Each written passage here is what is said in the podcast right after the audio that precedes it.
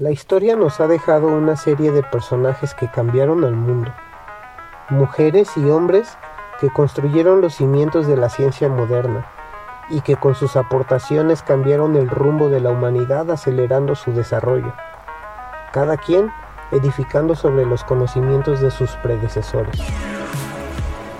Albert Einstein fue una de esas sobresalientes personas de origen judío y con ideologías cambiantes al paso del tiempo, es considerado por algunos una de las mentes más brillantes que haya existido, aunque es criticado también por otros en cuanto a su papel como padre desinteresado, esposo promiscuo y por su desprecio a la autoridad. Incluso en algunos textos se le cuestiona la falta de reconocimiento a Mileva Maric, de quien parece haber indicios contribuyó grandemente a varios de los trabajos de Einstein.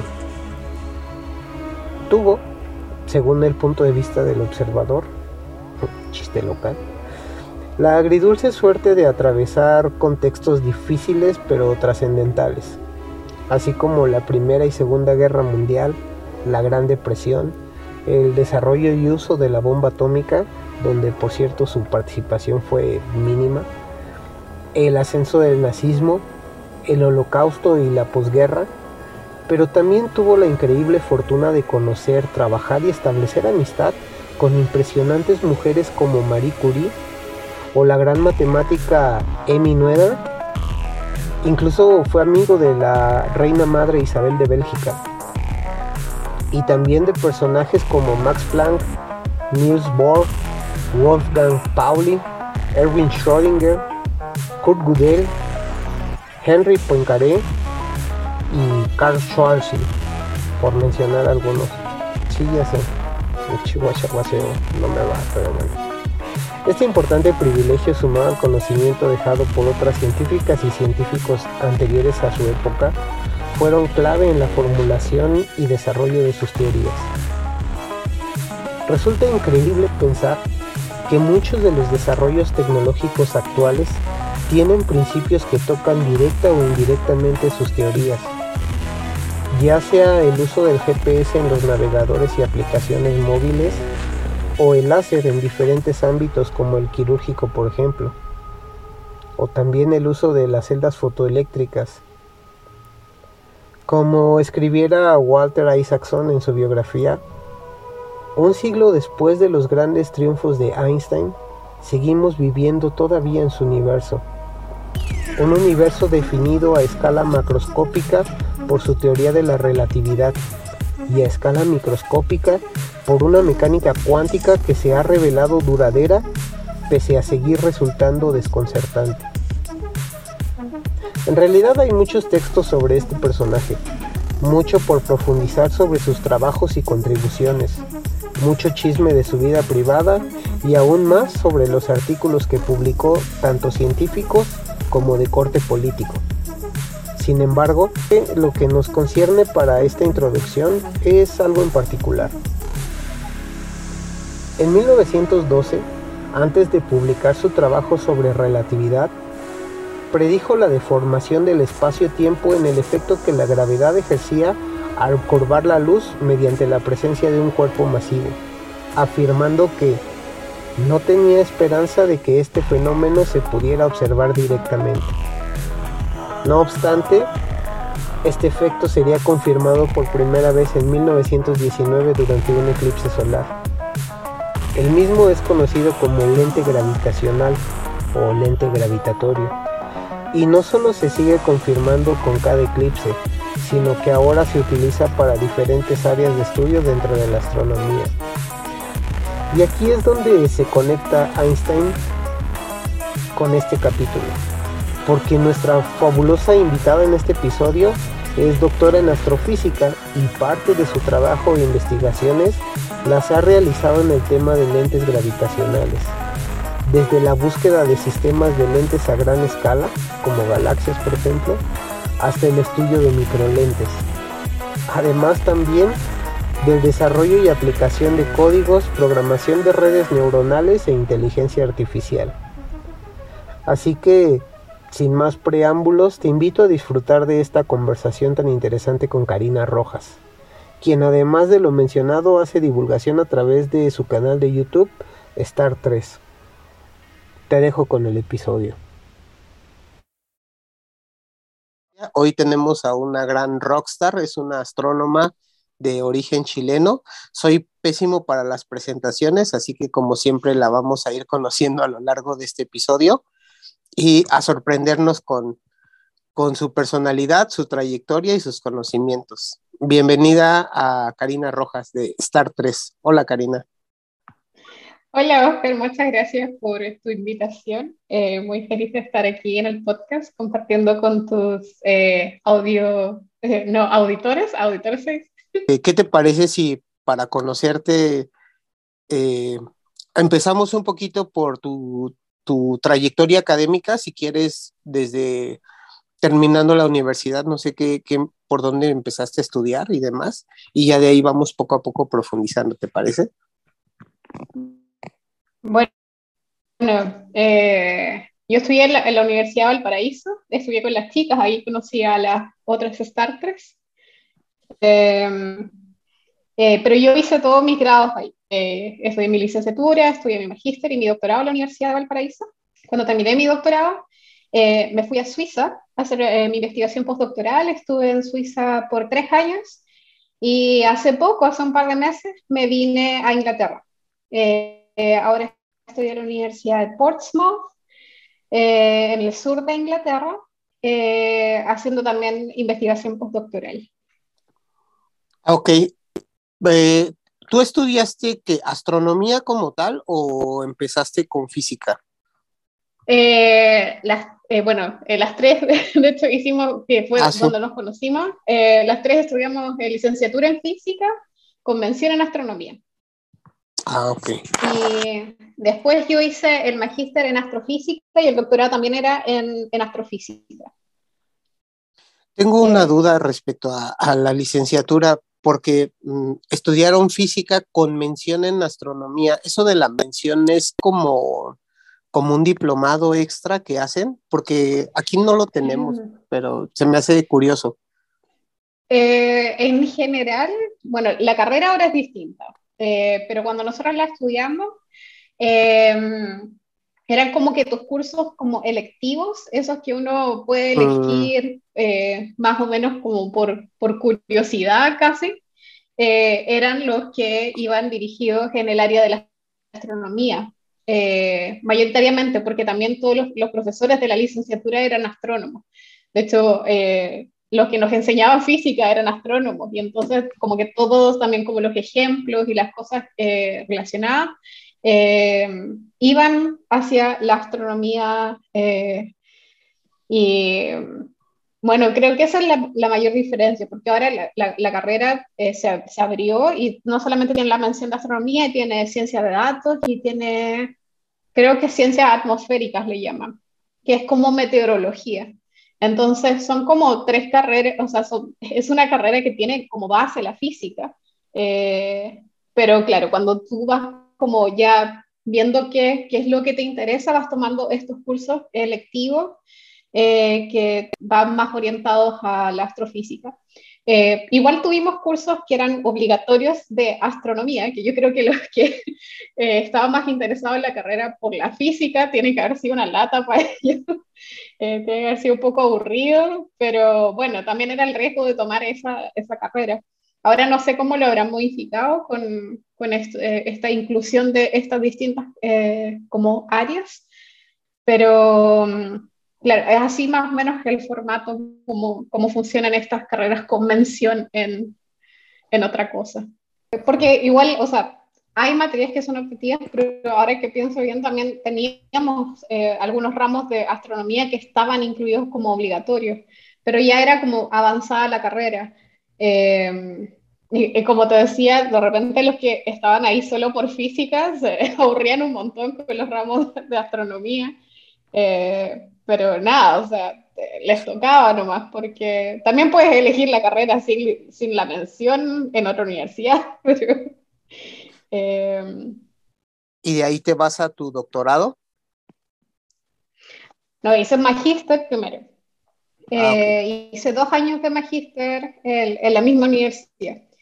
Eh, sí, no, de la licenciatura pasé al tiro al magíster. Después del magíster me, me tomé un tiempo.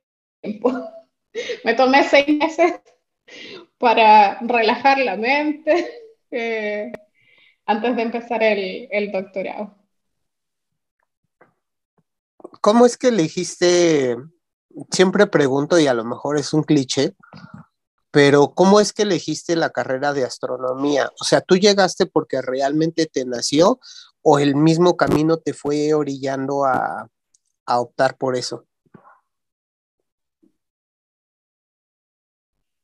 Eh, siempre sentí mucha curiosidad por el universo. Eh, siempre sentí mucha curiosidad por el, por el universo desde que era niña. Eh, siempre he contado de que cuando era niña una vez mi mamá me llevó al planetario de Santiago. Eh, yo soy de Santiago. Eh, y, y quedé, pero así, alucinada. Y yo le pedí a mi mamá que me llevara, así como todos los fines de semana, quiero ir, quiero ir, quiero ir. Eh, estaba muy al alucinada con lo que era el universo.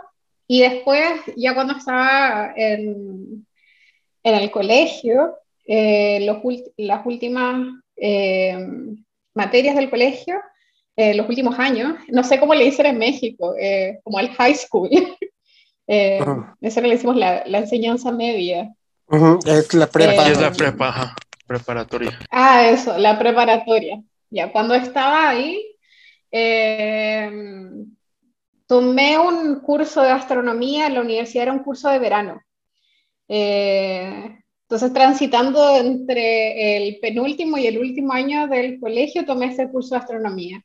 Y me gustó mucho, lo encontré difícil porque honestamente a mí no se me hacía muy fácil la física, eh, pero encontré que era súper entretenido y súper interesante, entonces, eh, nada, después decidí por primera opción tomar astronomía como mi eh, apuesta para carrera universitaria.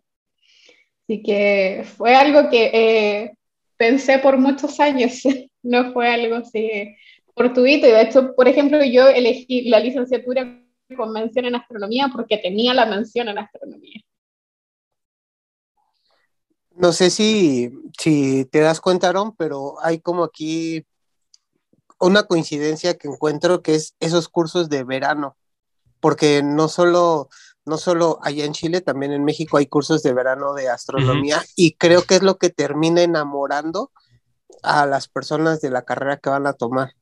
Cautivando completamente, ¿no? Creo que sería la palabra. Uh -huh. eh, yo, yo me imagino que es, esto lo platicaba anteriormente con mi hermana, bueno, de hecho con, con los más allegados a mí que me han preguntado acerca del podcast, del programa, que de lo que más están disfrutando justamente son de los temas de astronomía, por eso traemos tantos temas de astronomía. Y el otro día eh, leía un artículo eh, respecto a eso, de por qué es que al ser humano como tal parecía que le es inherente el gusto por, por el espacio, ¿no? Por la astronomía. Y es que justamente es, se ve, o bueno, yo también así lo percibo, como que es el, la interacción directa pues con la propia naturaleza, ¿no? O sea, antes cuando no teníamos esta contaminación lumínica sería sorprendente pensar que anochecía y podías ver todo, ¿no? Completamente. Así es como las grandes culturas antiguas se fascinaron y estudiaron todo eso y que llegaron a desarrollar, ¿no? Entonces, todos ellos son nos, nuestros antepasados, entonces, pues de cierta manera, el gusto por el cosmos es como algo intrínseco de todo el ser humano. La verdad, yo no he conocido a nadie que no le guste la astronomía o que le fascine. Entonces, me imagino que teniendo ya eso intrínseco como propio ser humano y ir a un curso de verano donde ya, ya te lo muestran y lo puedes ver a, a, cierto modo, pues yo creo que ya quedas completamente igual y también me faltó a mí ir a un curso de verano y ahorita no sería bioquímico, sería astrónomo también, ¿no? Pero sí, es, es muy curioso cómo es eso. Sí, bueno, es que también creo que las imágenes astronómicas son muy lindas, como que las imágenes astronómicas le hacen un, un un favor súper grande a la astronomía y a como cautivar a la gente, porque claro, eh, no sé, otra ciencia, por ejemplo, la química, como que las imágenes de química son, no sé, uno se imagina un átomo, son como, como cartoons, como dibujitos de cosas. Eh, sí, como que no hay, Claro, no, no hay algo así como, no sé, una galaxia.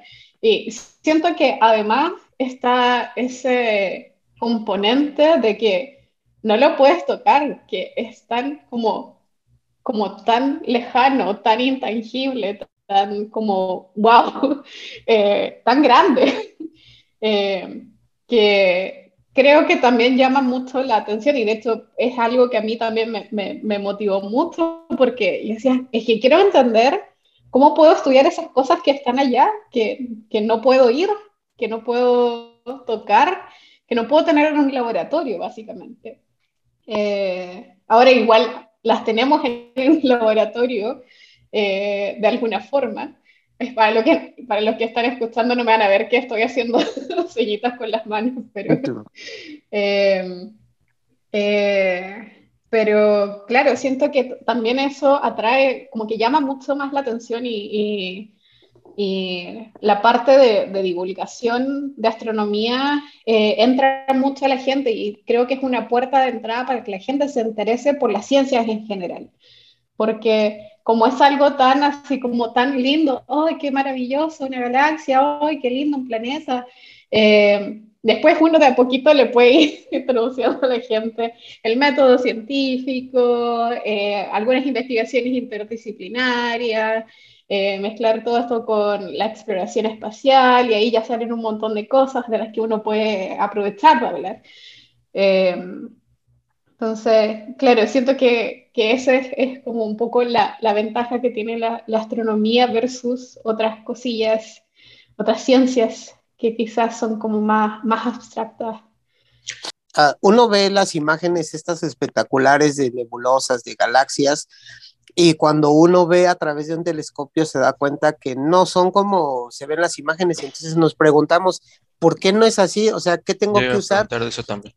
Y empieza uno a descubrir diferentes filtros, diferentes equipos, diferentes tipos de telescopios mediante... Entonces te abre un mundo a los datos, a la óptica, a la interferometría, a, las ondas de radio, a, muchas cosas, ¿no?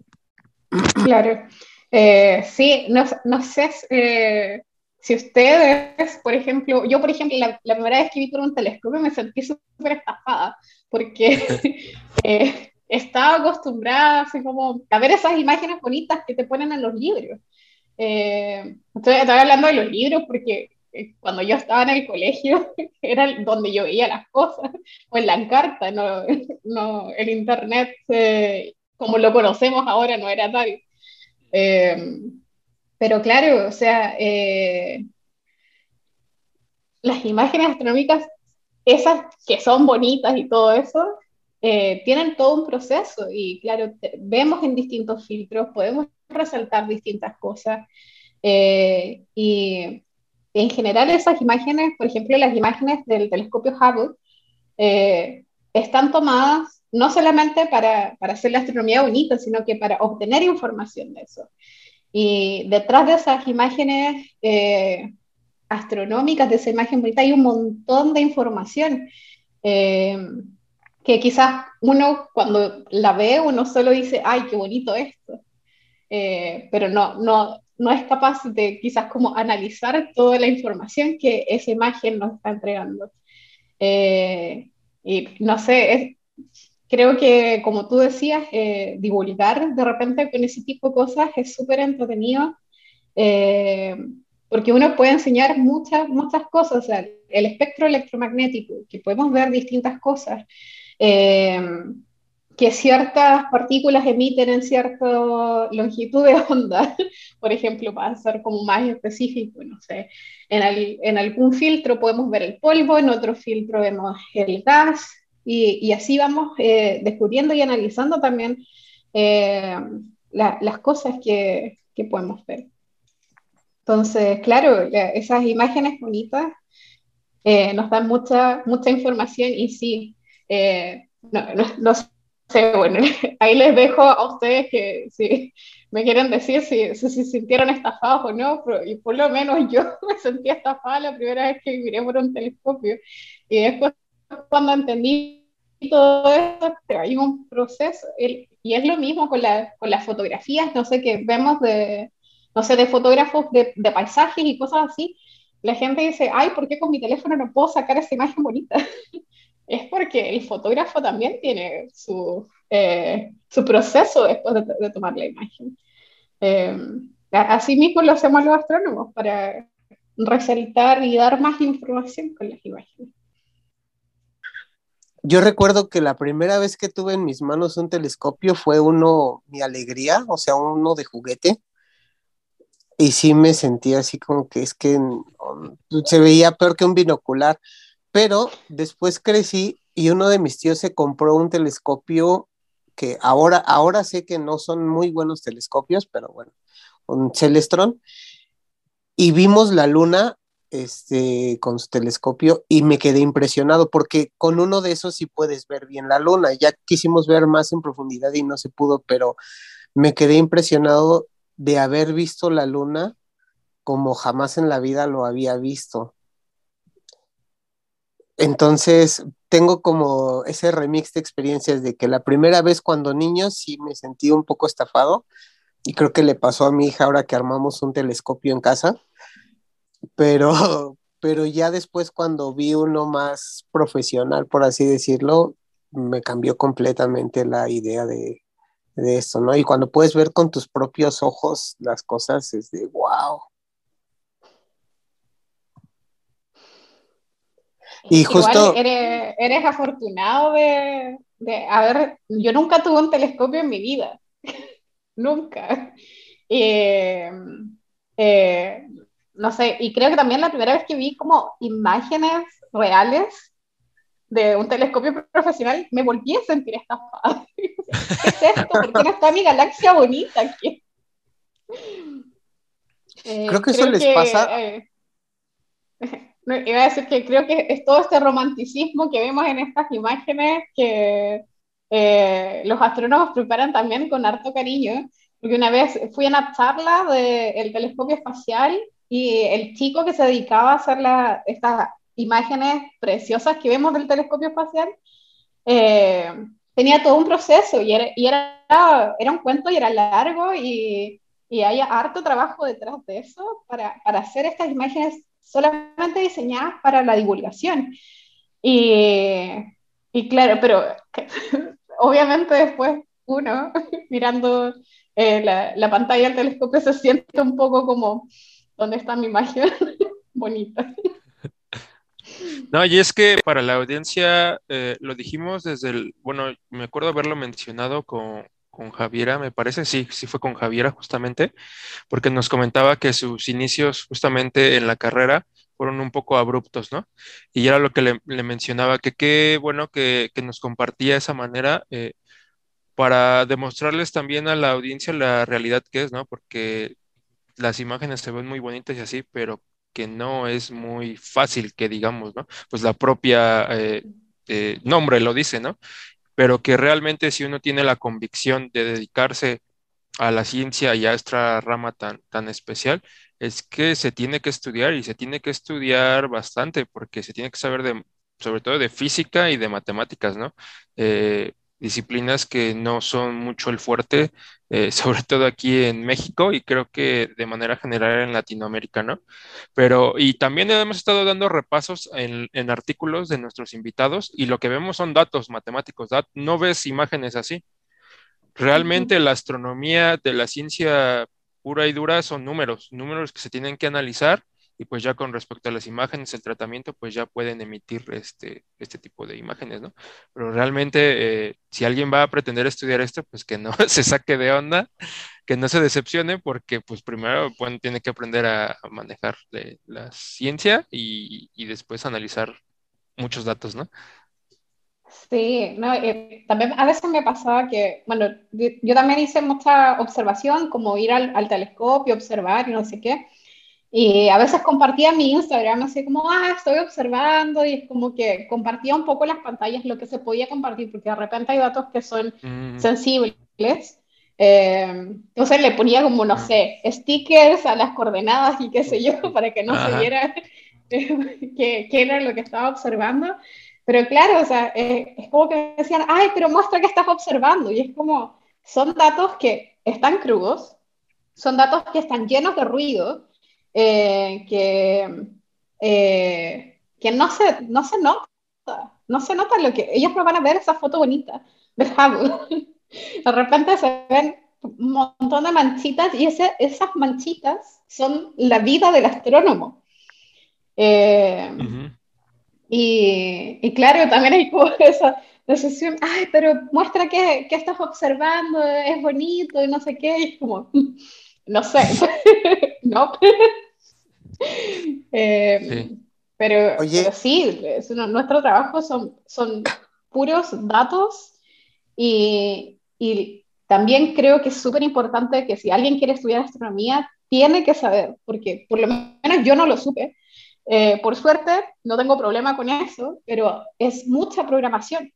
Mucha ah, programación. Cierto, cierto, cierto. Eh, o sea, más allá como de la física que uno tiene que aprender y que tiene que entender, a mí me costaba, ya lo dije en el principio, me costaba mucho la física, no era mi ciencia fuerte, de hecho a mí me gustaba mucho más la biología y la química, ah. más allá que la física, pero me, me quedé con la astronomía, eh, me quedé con la física porque quería astronomía, y, pero claro, después uno se encuentra que tiene que programar, y yo paso el 90% de mi día programando, haciendo un código para analizar esto, para limpiar mi imagen, para hacer este procedimiento.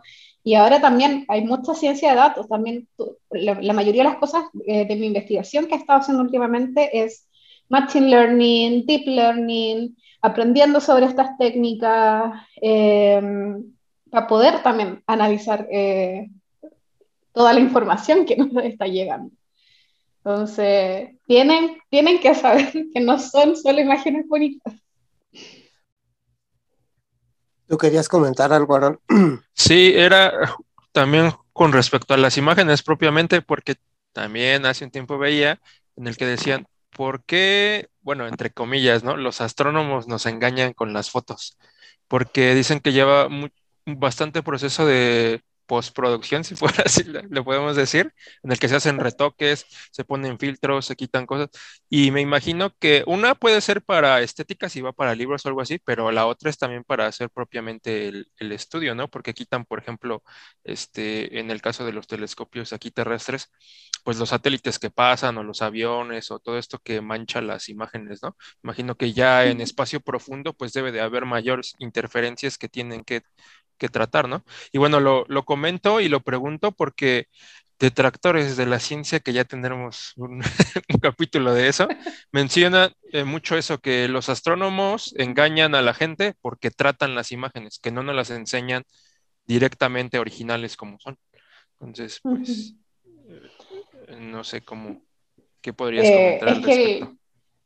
bueno, todo el proceso de obtener los, los datos astronómicos necesita de, de, limpiar estas imágenes, porque las imágenes, eh, todas las imágenes, incluidas las, las imágenes que, eh, como decía, por ejemplo, la fotografía, la fotografía de un paisaje, ni siquiera de un paisaje astronómico, con, eh, no sé, con las estrellas y todo, un paisaje cualquiera. Hay un factor que, por ejemplo, es el ruido. hay ruido que produce la cámara, hay ruido que produce, no sé, cuánta luz tú estás dejando entrar y todo eso.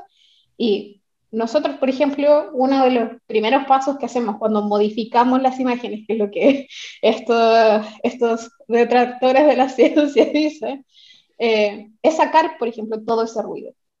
Eh, sacar, por ejemplo, imagínate, el telescopio es una cosa gigante que tiene colgando una cámara eh, y la cámara para procesar toda esta información, obviamente produce ruido y también produce un ruido térmico eh, porque produce, eh, está a cierta temperatura.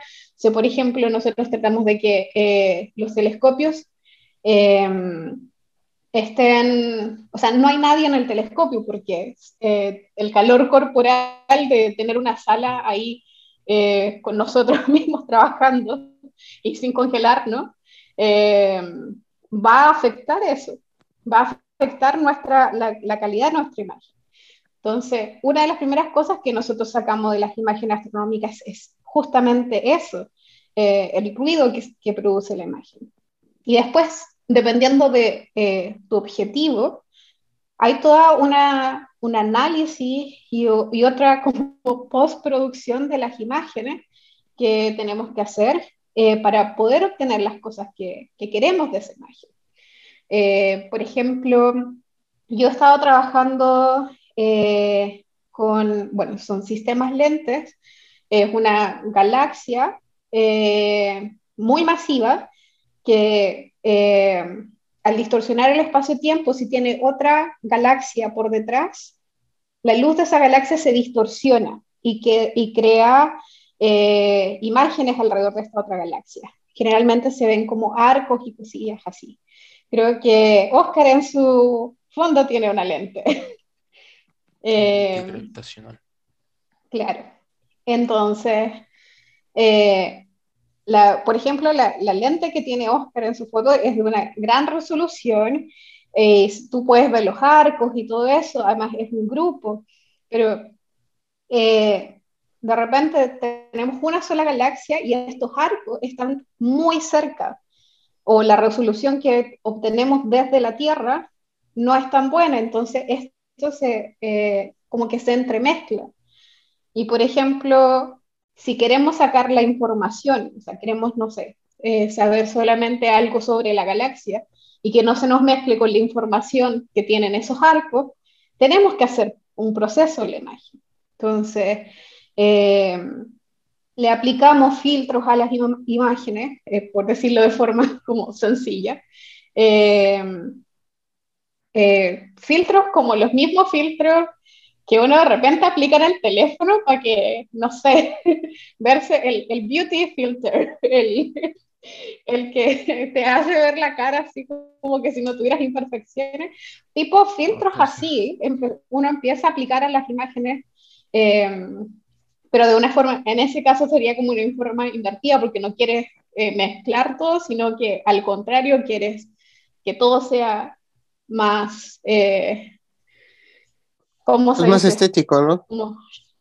No, no es estético, pero eh, más fino. Eh, tengo la, como sharp, como... Em, Darle forma.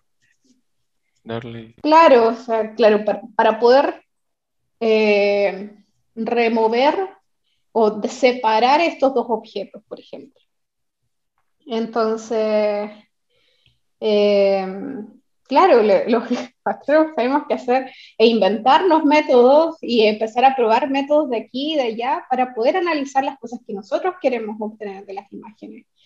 Eh, porque no, no siempre tenemos eh, la, posibilidad de observar con el telescopio espacial y ver todo bonito, así como se ve en la imagen de Oscar. y a veces tenemos que lidiar con esas cosas. Eh, y hay métodos, y obviamente eh, usamos esos métodos y no estamos alterando eh, la información, estamos tratando de obtener la información. claro. no, no, es como, que, pongan galaxias ahí y estrellas y me invento cúmulos y esas cosas, ¿no? Claro, o sea, igual, ok, ahora voy a, esto va a sonar polémico. Nosotros también hacemos simulaciones. Eh, por ejemplo, eh, yo he estado trabajando eh, para un telescopio espacial que va a ser lanzado en algún momento, porque la pandemia atrasó todo. y para probar... ¿Cómo? No, no, no, es, para Euclid. Mm, okay. y para Euclid eh, por ejemplo, para testear algunas cosas, para testear algunas pipelines que nosotros le llamamos, que van a analizar un montón de datos, tú tienes que hacer simulaciones de las imágenes. Pero esas como simulaciones que, como Aaron decía, no es como que eh, uno vaya y pinte galaxias. Aquí nosotros vamos y pintamos galaxias, pero tratamos de que, pero es con otro propósito, es con un propósito distinto. Yo no voy a sacar conclusiones del universo con esas imágenes. Simplemente hacemos simulaciones para tratar de eh, ver si el instrumento va a funcionar, si eh, lo que el, el modelo computacional que hemos creado va a funcionar y cosas así por el estilo. Eh, no, creo que el problema a veces está en que quien muestra las simulaciones no informa que es una simulación y eso lleva a la gente a, armarse sus propias ideas, ¿no? Claro, o sea, yo creo que depende de cómo uno utilice una simulación. Eh, es que tan dañino puede ser para la reputación de la ciencia, ¿no? Porque, por ejemplo, hay cosas que de verdad que nosotros no, no podemos, no podemos esperar millones de años para que eh, una estrella se convierta en supernova y entender todo el proceso, ¿cierto? Entonces, ¿qué hacemos?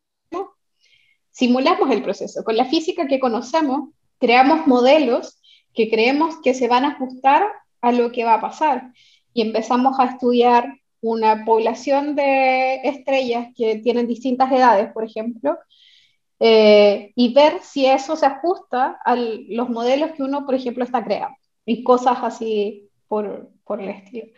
Eh, también estaba pensando, por ejemplo, en el choque de galaxias, que están estas simulaciones que son súper lindas, que uno ve dos galaxias aproximándose y, ve cómo eh, se van, no sé, mezclando y que forman, no sé, cosas también eh, como formas muy bonitas. Eh, pero claro, eso también son simulaciones y necesitamos esas simulaciones para saber si la física que nosotros creemos que, que, que está asociada a ese fenómeno es la correcta, pero obviamente tú después contrastas eso con observaciones. O sea, no es como que yo vaya a pintar una galaxia eh, en, mi, en mis datos eh, porque sí. Como, eh, no sé, para decir que ay, descubrí esta nueva galaxia y la, y la yo la pinté en Paint. No, cuando, cuando hacemos ese tipo de cosas, pues, yo también he trabajado en, en la parte de simulaciones pero ya, por ejemplo, para entrenar redes neuronales, porque no tenemos suficientes imágenes y, y, necesitamos tener un eh, set de datos suficientemente grande eh, para entrenar las redes neuronales. Sí, yo también he, he pintado galaxias en, en, otras, en, en, imágenes reales, pero también es con un propósito distinto. Yo no voy a hacer, no voy a hacer la ciencia, no voy a decir, ay, descubrí esta, esta lente gravitacional que yo acabo de pintar aquí. Eh, eso no, obviamente no, no lo vamos a hacer. Pero claro, o sea, eh, son herramientas y obviamente esta gente que, eh, que está contra, en contra de la ciencia, que está buscándole la quinta pata al gato para decir, esto está mal, no crean en los científicos, se agarran de este tipo de cosas, que son eh, parte del procedimiento sin entender el procedimiento completo. Creo que iba a decir, hablan desde el desconocimiento, ¿no? Y lo, se lo ponen como bandera y de ahí no lo sacas, pero pues difícil lidiar con ese tipo de pensamientos, pero eh, mientras... es súper agotador. Me surgen tres, tres este, preguntas principales, ah, ya metiéndonos un poquito más en todo lo que ha sido tu trabajo y tu investigación tres temas que quisiera tocar contigo, eh, porque por lo que leí en tu doctorado hiciste mucha investigación de los lentes gravitacionales, ¿no? Que es, un tema que me gustaría tocar. El otro sería, mencionaste eh, redes neuronales, eso se me hace súper interesante y a lo mejor nos puedes ayudar a aterrizar a grandes rasgos o dentro de lo posible el tema. Y después en el tema de la inteligencia artificial. Entonces, si te parece, nos ayudas a entender o que nuestra audiencia entienda un poquito esto que mencionaste de los lentes gravitacionales. Ya, eh, sí, durante mi doctorado me, dediqué a estudiar específicamente cuásares, cuásares lentificados. Pero ahora, eh, en mi investigación postdoctoral, me he dedicado más al descubrimiento de nuevas lentes gravitacionales de nuevos sistemas, porque actualmente conocemos solamente eh, cientos de ellos, pero esta herramienta es súper poderosa para poder comprender un montón de cosas en nuestro universo Y para poder hacer eso, eh, a los astrónomos nos gusta tener buena estadística. Eh, entonces, cientos de objetos no son suficientes, nosotros queremos eh, miles, miles de objetos para poder hacer estos estudios más estadísticos y comprender un montón de cosas. Entonces, eh, como había dicho en, en algún momento, el, el, fenómeno de la gravitatoria sucede porque el espacio-tiempo se deforma alrededor de objetos muy masivos. Eh, bueno, se deforma siempre, pero nosotros no lo deformamos tanto o no es apreciable como, eh, por ejemplo, una galaxia. Bueno, incluso el Sol. De hecho, eh, la relatividad general se comprobó con un eclipse, donde mm, se vio que algunas estrellas que estaban en el fondo cambiaban ligeramente su posición. Entonces, eh, se calculó cuál era ese como ángulo de deflexión, o sea, cuánto se estaba desviando la luz, y esto está de acuerdo con todo lo que Einstein había descrito. Entonces, eh, es así como se, es una de las, de las pruebas súper fehacientes de que la, eh, de, la, relatividad, en general, claro, funciona. Eh, de hecho, eh, es una, una, discusión que a veces tengo con los, los cosmólogos más duros eh, que trabajan en la teoría de la gravedad modificada y que siempre que proponen mm. un, un, nuevo modelo es como, ¿y funciona con lentes? y, y, la respuesta es como, no lo he testeado o silencio, porque no funciona. Porque de verdad que este fenómeno es, es, es la descripción eh, de, de, todo este eh, fenómeno, que toda esa teoría que Einstein eh, desarrolló. entonces, bueno, Einstein, de hecho, históricamente, él no estaba muy como positivo de que íbamos a poder eventualmente detectar estos objetos o que íbamos a poder estudiar muchas cosas en el universo con eh, el efecto lente, de hecho hay una, no es un paper, pero es como una carta que se escribe con otro astrónomo, que, otro astrónomo le pide así como, ay, puedes eh, calcular cuánto sería el ángulo de deflexión si queremos observar otra galaxia, o sea, otra galaxia, otra estrella en nuestra galaxia. Eh, y Einstein dice, esto es tan pequeño que no, no lo vas a poder, es súper negativo, esta cuestión no la vas a ver nunca.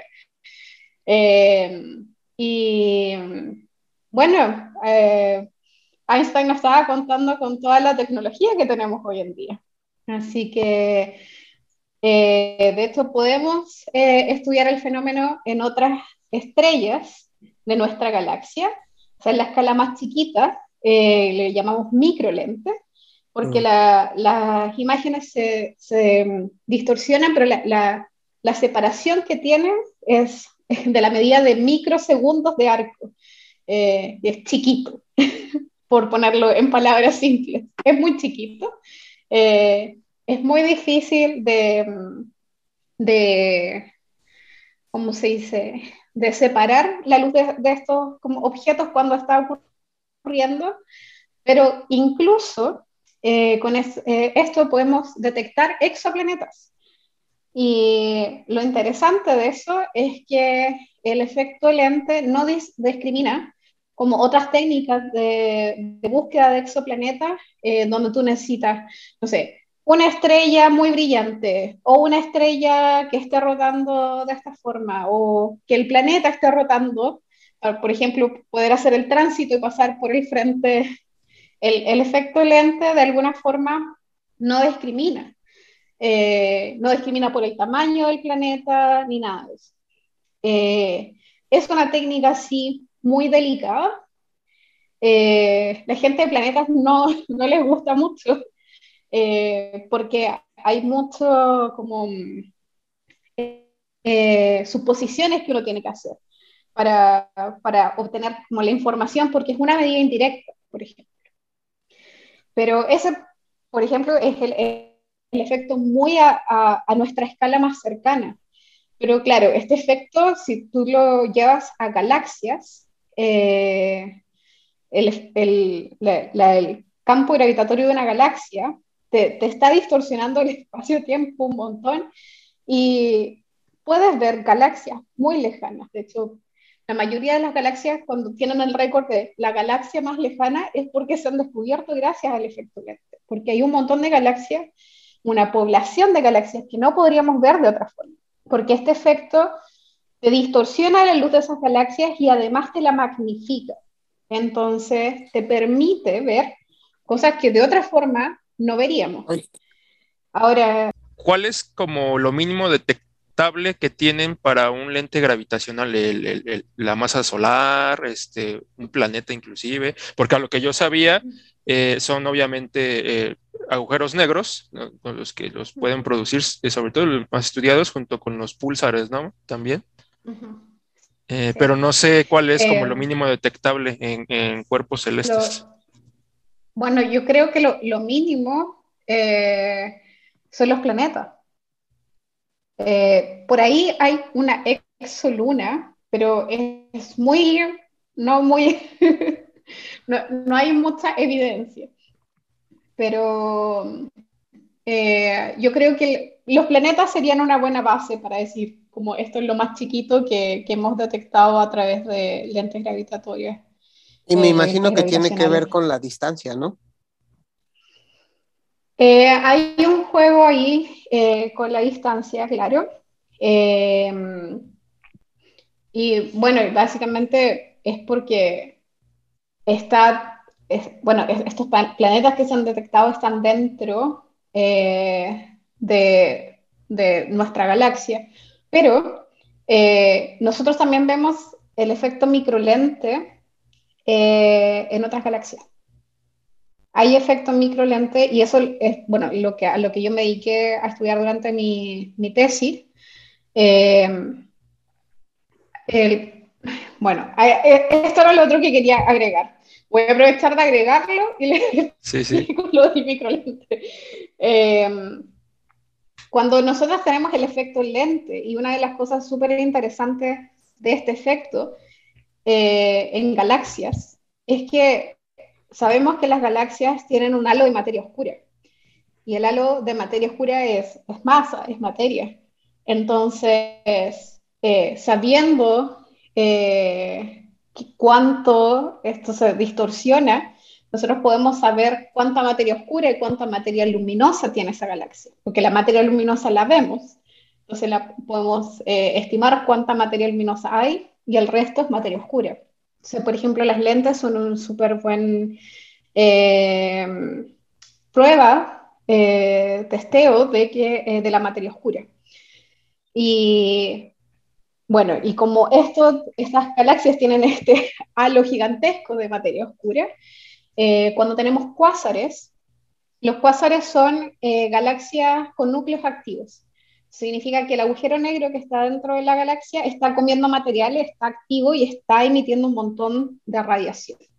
Entonces son galaxias que son súper brillantes y las vemos como que si fueran un punto, como que si fueran una estrella.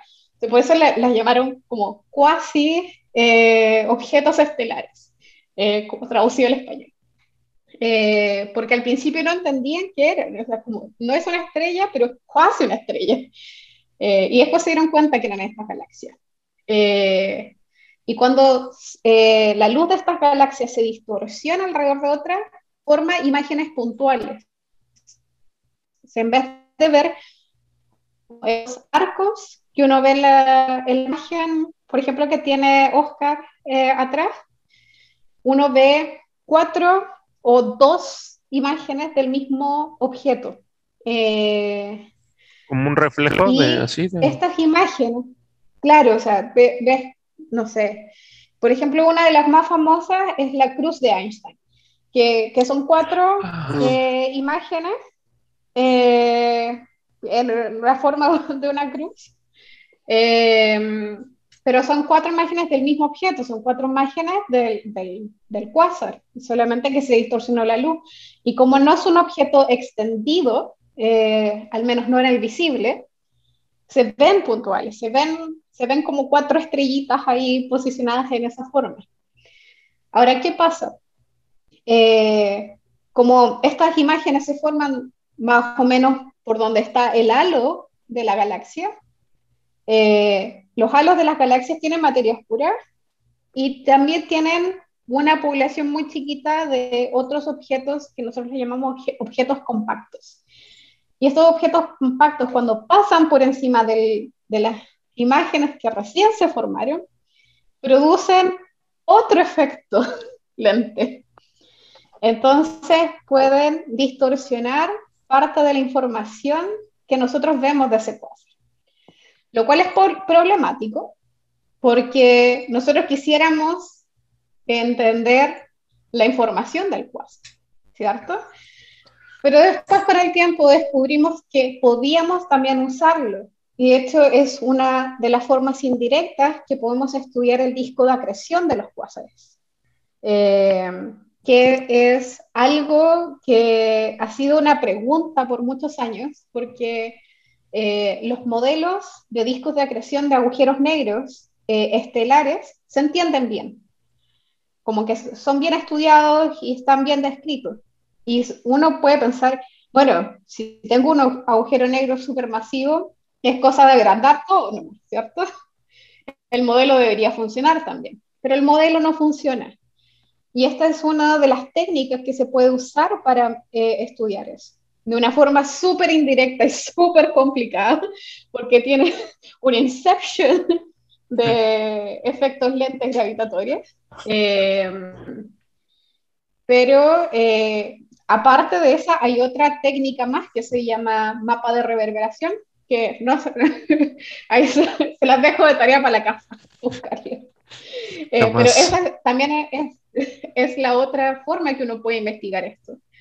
Y tenemos dos técnicas, dos técnicas para poder investigar esto. Eh, entonces, eh, es una pregunta, una de las preguntas abiertas en Y las lentes nos ayudan a entender eso. Eh, y además, o sea, podemos implícitamente también tratar de estudiar esta población de objetos que están ahí, que, que no los vemos, que tratar de adivinar qué masa tienen, cómo se comportan, eh, un, montón de cosas más eh, que podemos eh, saber sobre la composición de las galaxias, por ejemplo. Y ya a más, más, más, es como algo mucho más grande que también podemos estudiar con lentes gravitatorias, son parámetros cosmológicos. de hecho, eh, todo el, tema de la aceleración, la, expansión acelerada del, universo.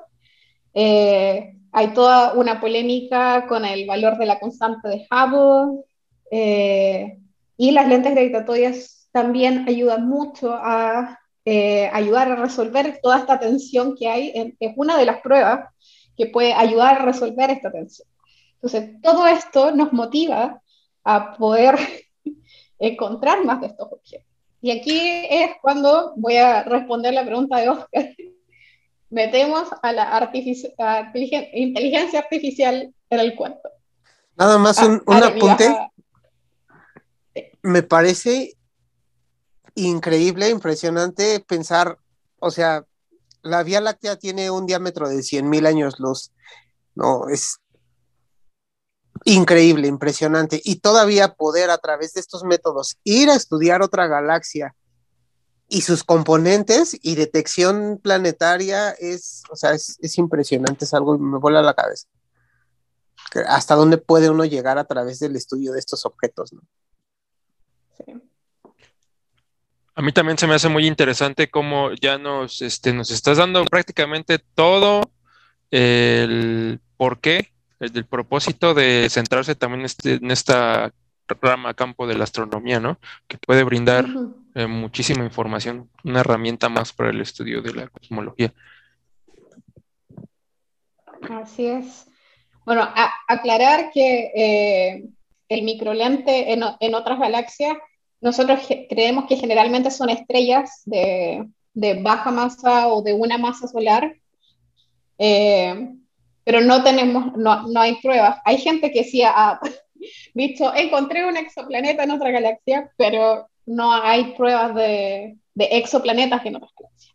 Creo que los exoplanetas que, de los que tenemos pruebas a través de este método eh, son detecciones en nuestra galaxia. Solo aclarar eso ah, y, básicamente creo que es por el tema de, distancias y resoluciones que tenemos. Eh, porque el otro también es un inception de cosas. Eh, es un poquito más difícil eh, desentrañar qué, qué, puede pasar en, en otra galaxia. bueno, les comento ahora sobre cómo metemos la, inteligencia, las redes neuronales y la inteligencia. inteligencia. Bueno, eh, el asunto es que obviamente queremos encontrar más de estos sistemas.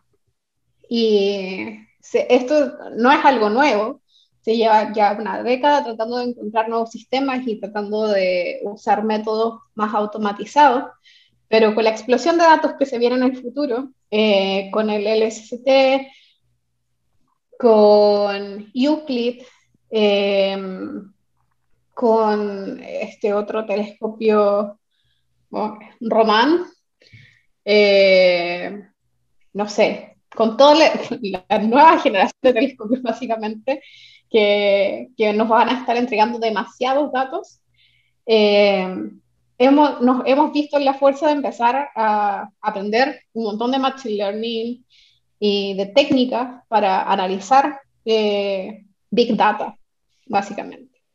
Entonces, ya, eh, bueno, las, lentes se, han tratado de, encontrar de, forma, mirando una por una, una selección de datos, eh, eh, a través de también Citizen Science, poner una colección de datos y que la gente en su casa los vaya analizando, correr algoritmos que estén diseñados para buscar este tipo de cosas como arcos y anillos. Eh, pero claro, o sea, no, es, algo sumamente difícil. Eh, no se habían estado encontrando masivamente tantos. Eh, también hay otra forma mucho más complicada para encontrar las que son como más compactas. cuando digo más compactas es que los arcos están formados más cerca de, la, de las galaxias. Eh,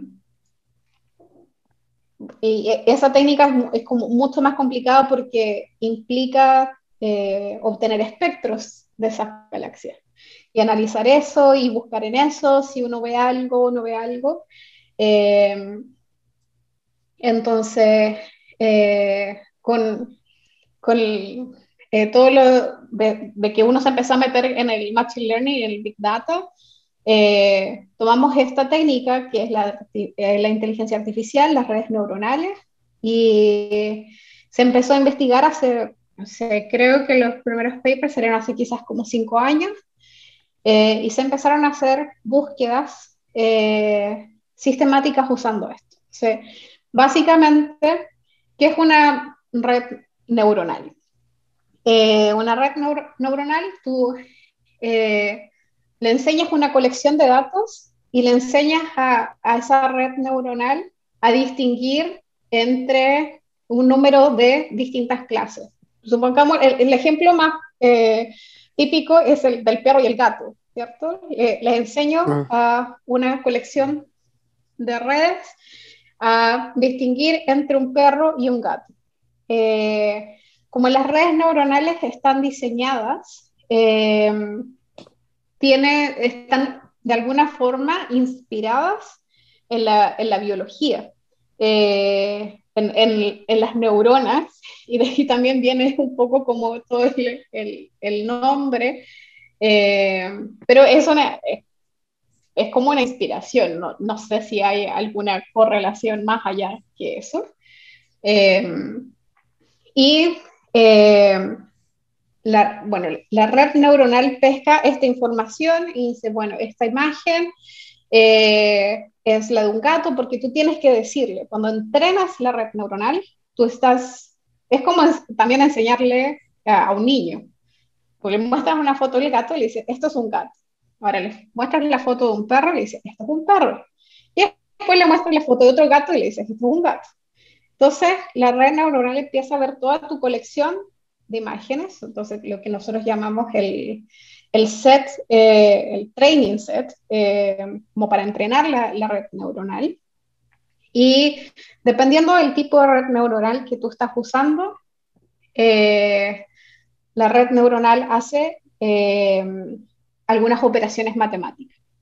Por ejemplo, lo que nosotros hemos estado usando son redes neuronales que hacen convoluciones. Estoy tratando de traducir, porque son, eh, eh, se llaman C, CNN, eh, Convolutional Neural Networks. Entonces, lo que hace esta red neuronal es que pesca esta imagen de un gato y hace con algunos filtros, esos mismos filtros que tú tienes en el teléfono, que, que te dejan sin imperfecciones, empieza a aplicar filtros para destacar ciertas características, para destacar características, por ejemplo, si estás viendo la foto de un gato, que la forma de las orejas, la forma de los bigotes, eh, sea, la forma de las patas, no sé, eh, para destacar ciertas características y después contrastar estas características con las de un perro. Entonces, la, red neuronal, la, que hace toda la convolución, uno generalmente decide, según qué tan complejo es el experimento, cuántas capas vas a poner, cuántas eh, convoluciones vas a hacer, también qué tan grande es tu imagen, es cuánto, cuánto eh, lo, profundo que puedes ir. Eh, hay un montón de parámetros. la, verdad es que crear lo que nosotros llamamos la arquitectura de nuestra red neuronal es básicamente cocinar, porque tienes tantos parámetros y tantas opciones distintas, eh, porque, o sea, más allá de la convolución, porque la convolución es algo importante, pero hay otras operaciones matemáticas que pasan entre medio. Eh, y todo eso tiene tiene, tú lo puedes, eh, ¿cómo se dice? Setear, eh, lo puedes manipular como tú quieras. Entonces, eh, que tu red neuronal aprenda depende de cómo tú vas moldeando todo esto. entonces, después de eso, la red neuronal pasa a una etapa final donde va a calcular que el, no sé, el peso que estas em, eh, características, que, esto, eh, que las cosas que resaltó, estos patrones que resaltó la imagen, em, tienen. Y con eso va a decidir si esto es un perro o si esto es un gato. Entonces, lo que hace después la red neuronal, cuando tú ya le pasas un, set de datos que tú no sabes. Tienes un montón, una colección de imágenes. Eh, y tú no sabes cuál es perro y cuál es gato. La red neuronal lo que hace es pesar los patrones que ven esa imagen, pesar de alguna forma, no sé cómo decirlo, eh, analizar los patrones que hay en esa imagen y darle un, eh, un valor, un valor que es más cercano a un perro o un más cercano al gato. En general nosotros cuando le decimos a la red neuronal perro y gato, no le decimos perro y gato porque la red neuronal no entiende nuestro lenguaje. Celebramos en el lenguaje matemático y le decimos el perro vale cero, el gato vale uno. Entonces, el resultado de, cuando tú le pasas después una imagen de un gato a la red neuronal, tú esperas que sea cercano a un 1. Entonces ahí sabemos que ya, la red sabe lo que es un gato. Ahora, ¿qué pasa si, por ejemplo, le pasas un tigre? El tigre quizás está 0.5, eh, Ojalá estuviera más cercano a un gato, porque se parece más a un gato, claro. Eh, pero ya si le pasa otro tipo de cosas, ahí también la red neuronal puede entrar en una confusión. Nosotros generalmente el 0.5 ya cuando eh, las cosas no están muy claras, eh, pero por ejemplo en el caso del tigre tú esperarías que estuviera más cerca de un 1, tipo C, 0.8 al menos. Eh, y así es como la red neuronal va entendiendo y es capaz de entender un, un proceso. En el caso de las lentes, eh, para nosotros es todo, todo, es todo un drama, porque eh, les partí contando al principio que queremos más lentes porque tenemos solamente cientos de ellas. Cientos. Y para poder, para poder entrenar una red neuronal, necesitas millones de objetos. Necesitas un montón de ejemplos, porque eh, uno le, lo mismo que cuando uno le enseña a un niño, esto es un 1 y esto es un 2. ¿El niño aprende de una? No. Hay que repetir, y hay que repetir, y hay que repetir. Eh, la red neuronal necesita muchos ejemplos. Eh, los primeros intentos de encontrar lentes con redes neuronales se hicieron obviamente con simulaciones eh, y eran imágenes totalmente simuladas. Eh, hoy en día, por ejemplo, en, el último estudio que nosotros hicimos, usamos imágenes reales, y por eso yo les decía, eh, es súper complicado cuando uno habla de, de, modificar imágenes, porque nosotros usamos imágenes reales de galaxias a las que les pintamos un arco alrededor de ellas. Y ese arco viene de otra imagen real. O sea, hacemos eh, Reposición de imágenes. Claro, claro, hacemos, tenemos la imagen de una galaxia que podría, que, que tiene las características de la población de las galaxias fuentes, o sea, las galaxias que están de fondo, eh, que nosotros conocemos, y esta, esta galaxia nosotros le aplicamos el modelo lente asumiendo, que, eh, asumiendo un modelo lente para la galaxia que tenemos en la otra imagen. Y luego eh, sumamos las dos imágenes. Entonces, básicamente le estamos pintando esos arcos a esta otra imagen. ¿Por qué? Porque queremos imágenes más realistas, porque, por ejemplo, la red neuronal es capaz de aprender ciertos patrones en las imágenes, puede entender ruido, puede entender eh, fallas de píxeles y cosas por el estilo. Entonces, eh, cuando uno estaba preguntándole con estas simulaciones perfectas en donde no teníamos ese tipo de cosas, no habíamos simulado todos los artefactos que podemos encontrar en las imágenes, eh, la red neuronal estaba confundida, no entendía bien el, el, la tarea que teníamos. Entonces, hoy en día estamos tratando de hacer simulaciones más realista. Ahora, eh, tenemos un gran debate eh, porque nuestra tarea es muy complicada, porque básicamente le estamos pidiendo a la red neuronal, no es distingue entre un perro y un gato, es distingue entre una galaxia y una galaxia con una galaxia. Entonces, eh, y, de repente... Infinidad de posibilidades que encuentras en el universo, ¿no? De todo lo que puede haber. Claro. Y, más encima, eh, de repente tus imágenes tienen una galaxia con una galaxia, pero esa galaxia no está lentificada. Entonces, el propósito es que la red neuronal entienda el efecto lente. Pero no, no le podemos enseñar la física, claro. Eh, y a veces hay imágenes que incluso son confusas para nosotros. Entonces es todo un proyecto y un, eh, un caso muy, muy complejo que, que, no es como el caso de, de, la industria que hace red neuronal y que puede distinguir entre un perro y un gato, porque, no sé, es, es quizás una tarea más, más sencilla, más simple, eh, nosotros le estamos casi diciendo distingue entre, entre esto y esto otro que es casi igual.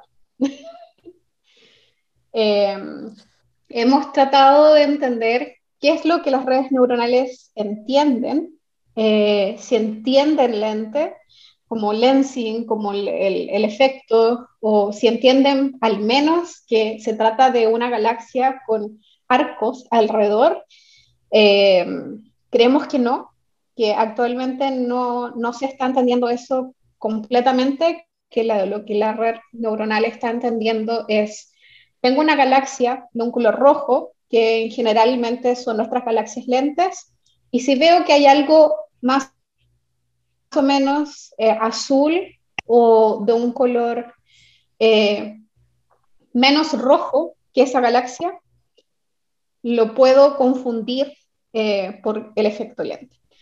Entonces, seguimos trabajando en, entender cómo mejorar, cómo enseñarle mejor a las redes neuronales el efecto lente eh, a través de, las imágenes que tenemos.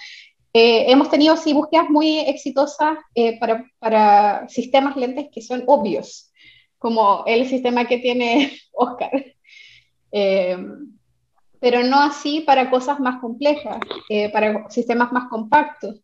y también estamos llegando a un, un límite en donde estos sistemas, los sistemas grandes que podemos ver desde la Tierra, eh, ya lo estamos descubriendo y, estamos llegando al límite también de, de, lo que nosotros como científicos o como humanos a, a, nuestros ojos podemos decir, esto está bien, esto está mal. Eh, entonces, de hecho, en nuestras eh, investigaciones, un paso crucial que tenemos que hacer después de la red neuronal, porque no confiamos 100% en el resultado que nos nos entrega, no sé, la red neuronal puede decir, hay 6.000 eh, galaxias que yo creo que son lentes, pero tú las miras y después te das cuenta que solamente hay 100 que son lo que tú crees. hacemos campañas de, eh, de inspecciones visuales.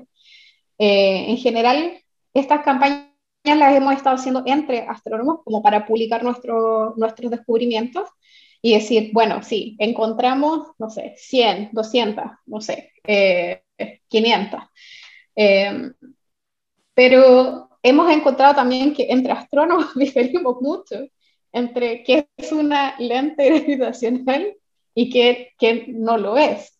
Entonces, esto también es otro, otro cuento totalmente distinto y, es, lo, es el, un poco lo que he estado trabajando ahora. De hecho, hace, la semana pasada lancé un proyecto para testear qué tan buenos somos los eh, expertos en, eh, lentes para clasificar lentes. Claro, porque, si estás programando una máquina para que lo haga por ti, pero tú tienes un sesgo o por alguna situación ocular, si quieres, no lo puedes observar. ¿cómo le vas a enseñar a identificar algo que tú mismo no puedes identificar, no? Claro, ¿no? Y el, problema es, eh, es que como después hacemos este paso de, de, la inspección visual y nosotros decimos, no, al final la máquina se equivocó en 5.000, eran solamente 1.000 las que eran lentes. ¿Cuántas de esas 5.000 sí son lentes, pero nosotros no las podemos identificar? Claro. Ese, ese es el, el gran, gran eh, problema que tenemos. Porque no podemos saber, eh, eh, no podemos sacar ciertas como estadísticas porque no sabemos realmente cuántos objetos tendríamos que haber encontrado. porque a veces la, red neuronal te dice, esto es una lente, y tú te la perdiste porque quizás hay un arco que es muy débil y no lo viste. Yo hice un, pequeño contraste, eh, la búsqueda que yo, en la que estuve trabajando, eh, de los objetos que tenían imágenes eh, del telescopio espacial. Y había un par, puedo decir que quizás como dos o tres, que nosotros no los clasificamos como lentes, pero era porque no teníamos la resolución, pero nuestros ojos no tenían la resolución. Entonces después entra la pregunta, es la red neuronal capaz de ver esto que yo no estoy viendo con mis ojos. Eh, y, y, ahí tenemos como 100.000 proyectos distintos porque eh, tenemos mucho que hacer para, entender todo este mundo de, la inteligencia artificial y de las redes neuronales para, para poder mejorar nuestro trabajo. Porque sí, e, efectivamente tenemos búsquedas exitosas, pero podrían ser incluso más exitosas. Claro, además el apunte que haces es, es, es muy interesante porque es, yo sé dentro de mis condiciones humanas qué limitaciones tengo, pero la máquina no las tiene, entonces necesito programarla para que aprenda a identificar lo que mis ojos no me permiten. Y esto va a significar un desarrollo tecnológico impresionante que va a devenir, como, como tú lo dijiste, o sea, la industria hace desarrollo de redes neuronales a su nivel, pero ustedes los astrónomos juegan en ligas mayores y son los que cuando hagan este desarrollo van a abrir un campo industrial a la industria, a la tecnología y a la innovación impresionante, ¿no? Como lo ha venido siendo a través de muchos otros este, desarrollos, ¿no?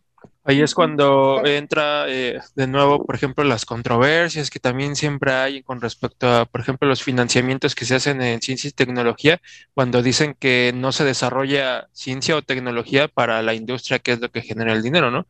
Cuando si nos vamos a la historia completa, de lo que se basa completamente nuestra tecnología moderna es primeramente en en tecnología que se desarrolló, este, una para los campos científicos y otra para la guerra, pero bueno, ese es otro tema, Claro. Pero, este, eh, pero sí es, por ejemplo, el Internet, ¿no? El Internet completamente revolucionó la historia de la humanidad y también fue un proyecto de, de, doctorado, postdoctorado ahí en el colisionador de hadrones, ¿no? Entonces, estamos hablando también muy probablemente de una tecnología que ya está en desarrollo, pero no a estos niveles, ¿no? Y que va a ayudar a, muchísimo a, pues a todo, porque pues si va a poder discernir entre una lente gravitacional eh, que se forma por un agujero negro y una de un planeta, como decíamos, pues va a ser súper cañón, ¿no? ¿Qué, no le podrían enseñar ya a esa inteligencia artificial que diferencia? No sé si le vamos a poder enseñar tanto. No, sí, no, hay, días, hay, días que, hay días que pienso que la inteligencia artificial no es tan inteligente. todavía. No todavía. Va para, allá, va para allá. Pero sí es, sí es muy interesante esa observación que implícitamente está de que la ciencia busca en sí el conocimiento y el entendimiento de, de las preguntas y de ahí pues viene la industria y se cuelga para desarrollar tecnología, pero no es que, no es que tú estés, por ejemplo, eh, investigando sobre redes neuronales para desarrollar un producto, tú estás en búsqueda del conocimiento, lo que después se genere como tecnología colateral es un desarrollo colateral, no es per se el fin de ese conocimiento, ¿no? Creo que ahí está el debate y el dilema de la gente del dinero, ¿no? Que lamentablemente es pues, los que invierten y quieren su dinero de vuelta cuando no muchas veces funciona así, ¿no? Pero bueno, ¿qué se les puede decir a gente que solo piensa en dinero, ¿no? Sí, pero eh, no sé, eh, como relacionado con lo que tú decías al principio, eh, esa gente que, por ejemplo, reclama así como le dan dinero a los astrónomos para qué, para hacer nada, sus investigaciones. Oye, a los bioquímicos nos dicen lo mismo, ¿eh? A, todos nos dicen, todos los científicos en nuestros campos nos dicen respectivamente que. Claro. Eh, y después, no sé, ellos lo hacen a través de su celular que tiene un GPS o una cámara, una cámara CCD. Amigo, la cámara CCD la necesitamos los astrónomos primero. Esa con la que te tomas la selfie. andas ahí presumiendo? Con el que andas poniendo tus posts de tractores de ciencia, se desarrolló por un protocolo de información. GPS, no. qué difícil, qué difícil es lidiar a veces con este mundo tan sumido en la ignorancia. Pero bueno. Pero pues poco a poquito, ¿no? Sí, sí. Esperemos que con trabajos como este, como el de Star 3, que también eh, son un gran proyecto de, ustedes eh, para divulgar, eh, de justamente plantear la semilla de la curiosidad, ¿no? lo hemos platicado mucho en jóvenes, en, niños, en el que, o inclusive en gente que no tiene la formación, pero que tiene ese hambre de conocimiento. Era lo que platicaba mucho con Oscar, de que tratar de incentivar por, por estos medios, eh, pues que vayan por la información fidedigna, ¿no? Que no lastimosamente se vayan y se topen con el primer tipo que ven en Facebook y que les habla rimbombantemente y ya de ahí se enganchan, que era lo que yo le decía a Oscar, hay, hay que combatir eso uno a uno, mano a mano, no contra ellos, sino de captar la atención de la gente que la está necesitando. O sea, esa gente, pues ya es gente que lastimosamente por, por algún otro factor que no conocemos, porque vienen también factores psicológicos y sociales y todo, este, pues ya tiene su pensamiento, ¿no? Pero hay gente que todavía está ávida de conocimiento y no se decide con respecto a si la ciencia o no es. Y qué mejor que, que mostrarles con ustedes, los expertos y con la evidencia científica, que si llegamos a este punto en la historia de la humanidad es justamente por eso, ¿no? Por el desarrollo a través del método científico de toda la tecnología que, nos brinda la, vida que tenemos ahorita. Claro, y también algo súper importante que también es como una crítica súper fuerte que de repente hacen cuando uno dice, ah, queremos motivar a las niñas y a las mujeres en la ciencia. Es como, ay, ahora quieren que todas estudien astronomía o algo relacionado con la ciencia. Y es, es justamente contrario a eso. No, es como, sí, vengan a estudiar, o sea, estudia si quieres, pero al menos interésense y sientan esa curiosidad y aprendan un poco eh, sobre ciencia. Yo no espero que todas las mujeres en el mundo estudien ciencia. Eh, eh, y a veces la gente te toma muy mal por ese, por ese lado y yo lo único que quiero y lo que, nuestro objetivo con StarPress es llegar a la gente, mostrarles que la ciencia puede ser entretenida, que la ciencia es interesante, que la ciencia nos ayuda mucho con el pensamiento crítico, eh, que gracias a la ciencia vamos a poder discernir eh, esta persona está diciendo cosas con fundamentos o no.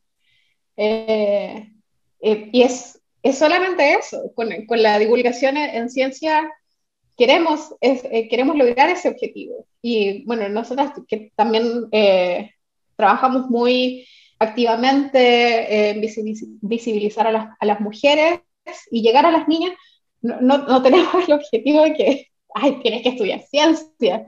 Eh, no, es eso, interésate, eh, crea tu pensamiento crítico. Eh, no sé, aprende un poco de ciencia, porque la ciencia básicamente está en tu día a día. Totalmente. Lo, lo, platicábamos con una, de, una amiga, saludos Mirella, este, cuando tuvimos un, episodio con ella, que ella no hace ciencia como tal, ella es este, docente, que no es que busquemos que las niñas sean la científica de mañana, ¿no? Lo que queremos es que si un experimento le, le va a emocionar, si el ver cómo un líquido cambia de color agitándolo, la va a emocionar y se le va a decir, ¿y por qué pasa esto? Va a querer saber más y no es que la queramos convertir en, la próxima Marie Curie, ¿no? Simplemente la niña, su cerebro le va a desarrollar cierto interés por algunos aspectos en particular que más adelante no sabemos por, por dónde la va a llevar, pero siempre va a ser un camino positivo. Sí, es que justamente eso no sé, eh, el otro día leía en Twitter que una chica decía, no queremos que todas sean Marie Curie, si tú quieres ser dueña de casa está bien. Eh, y hay un montón de opciones válidas, puedes hacer lo que quieras, pero también puedes entretenerte con la ciencia. Y no sé, y ser un artista, y, y encontrar que la ciencia es entretenida, y querer aprender y querer escuchar eh, no sé, un podcast de ciencia, o ver un video y hacerte preguntas, ay, ¿por qué pasará esto? Eh, y hacerlo sin miedo, porque el, el problema eh, del estigma de, ay, las mujeres interesadas en ciencia es, no, es que las mujeres no son buenas en ciencia, que las mujeres no se interesan, no se deberían interesar, es algo que ellas no van a entender. y no, sobre todo con los más pequeños, con los, los niños, cuando están en una etapa en la que son curiosos por sí, eh, no cortarles eso. Y, que, creo que eso es súper súper importante y en general los divulgadores científicos eh, buscamos eso. No buscamos lo otro, no buscamos que todo el mundo quiera ser científico. Sí, total. A eh, pesar de que, pues... a esta altura ni siquiera hay trabajo. ya no estudian ciencia, no hay trabajo para, para más científicos. Nos estamos muriendo de hambre los que. Sí, eh, yo, yo también estaba en ese mismo eh, línea de pensamiento en el que, por ejemplo, siempre creo que concordamos también los que nos dedicamos a la ciencia que lo que buscamos justamente es ese pensamiento crítico para al menos este dejar un, modo de ver las cosas más, más claras y, creo que, por ejemplo, más allá de, todo eso, lo que buscamos también tal cual es como la, subsistencia de nosotros como especie, ¿no? Que también la hemos llevado bastante mal porque pues hay implicaciones ambientales y todo el resto, pero en ciencia, eh, eh, ciencia cierta, valga la redundancia, pues lo que buscamos es la subsistencia de nuestra propia especie, ¿no? Eh, por ejemplo, nosotros como bioquímicos o los farmacéuticos o que la medicina, pues pretendemos mantener eh, la mayor cantidad de tiempo posible, pues el buen eh, desarrollo del, organismo ¿no? humano. Pero también me, a mí lo que me conmueve mucho, sobre todo de la astronomía, de la astrofísica, de todo en general, es que ustedes son como todavía un paso más allá en el futuro, ¿no? De la subsistencia tal cual de la especie en milenios y en millones de años.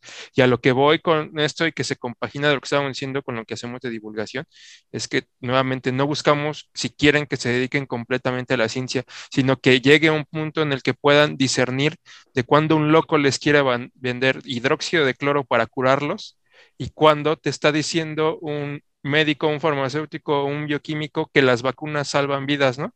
Porque una cosa, lo que estábamos diciendo, puedes creer en la Tierra plana o no, y bueno, eso no va a devenir en algo muy grave, bueno, queremos creer, ¿no?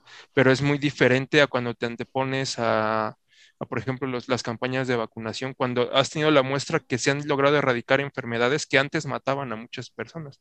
Y hace ratito también leí en Twitter completamente de, o sea, a lo, a lo que voy, son figuras artísticas, políticas, de todo, que no tienen una formación científica y se creen con el derecho, con la, sí, con el derecho necesario de decir, no, no se vacunen por esto, y yo estoy diciendo la verdad, del tenista este Novak Djokovic, que supuestamente él va a renunciar a León Garros y las competencias más importantes porque él no se va a vacunar y que ahí háganle como quieran y no sé qué, y ahí se vuelve a armar los dimes y diretes entre la gente que apoya a la ciencia y a la gente que no apoya a la ciencia, ¿no? Cuando realmente vuelve a lo mismo.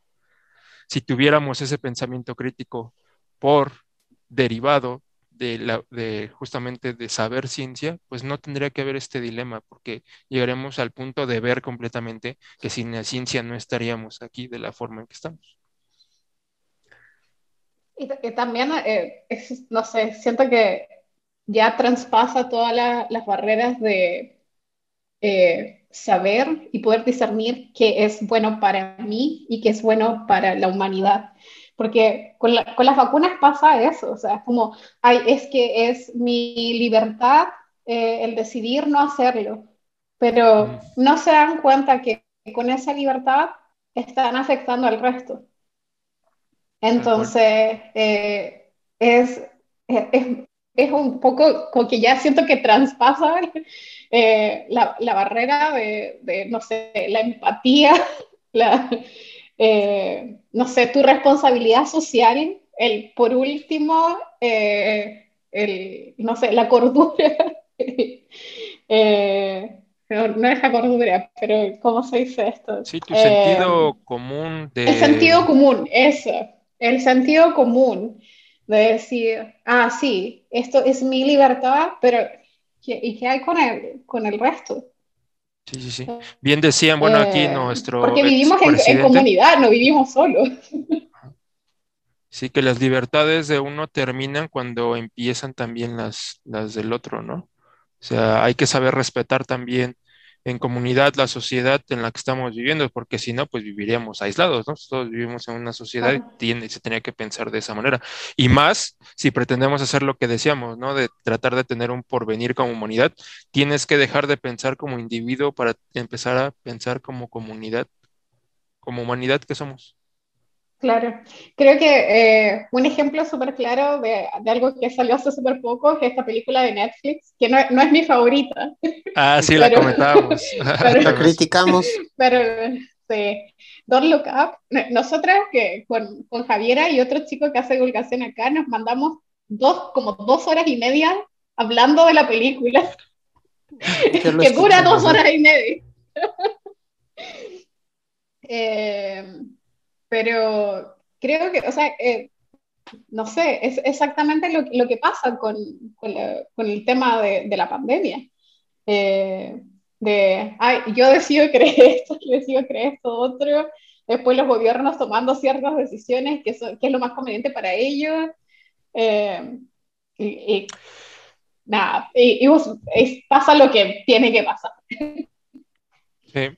Con respecto a eso, me gustaría hacerte una pregunta ahorita que me generó, y no me acuerdo si ya se la hice a alguien, la verdad es que no recuerdo si la hice fue a quien, tengo la sensación de que sí, pero eh, había planteado, no sé, con la experiencia de la pandemia, que todo político que se metió de, de, con respecto a esto de toma de decisiones, pues porque pues, lastimosamente es la que los toman, porque pues, por eso supuestamente trabajan, pero bueno, demostraron que los políticos, al no tener conocimiento respecto a este campo científico, pues cometen puras tonterías, ¿no?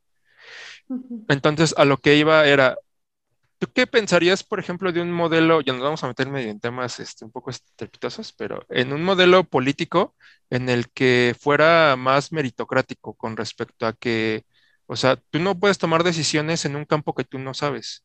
O sea, darle la batuta a gente, pues justamente que está preparada para eso. ¿Cómo, ¿Cómo crees que nos vendría? ¿Crees que fuera posible? Bueno, igual abro la pregunta también para el buen Oscar. No sé, creo que es difícil. Eh, porque la gente cuando tiene el poder... Eh, Se corrompe. Sí, es que tienen el poder y quieren hacer ellos y tomar las decisiones ellos porque ellos tienen el poder.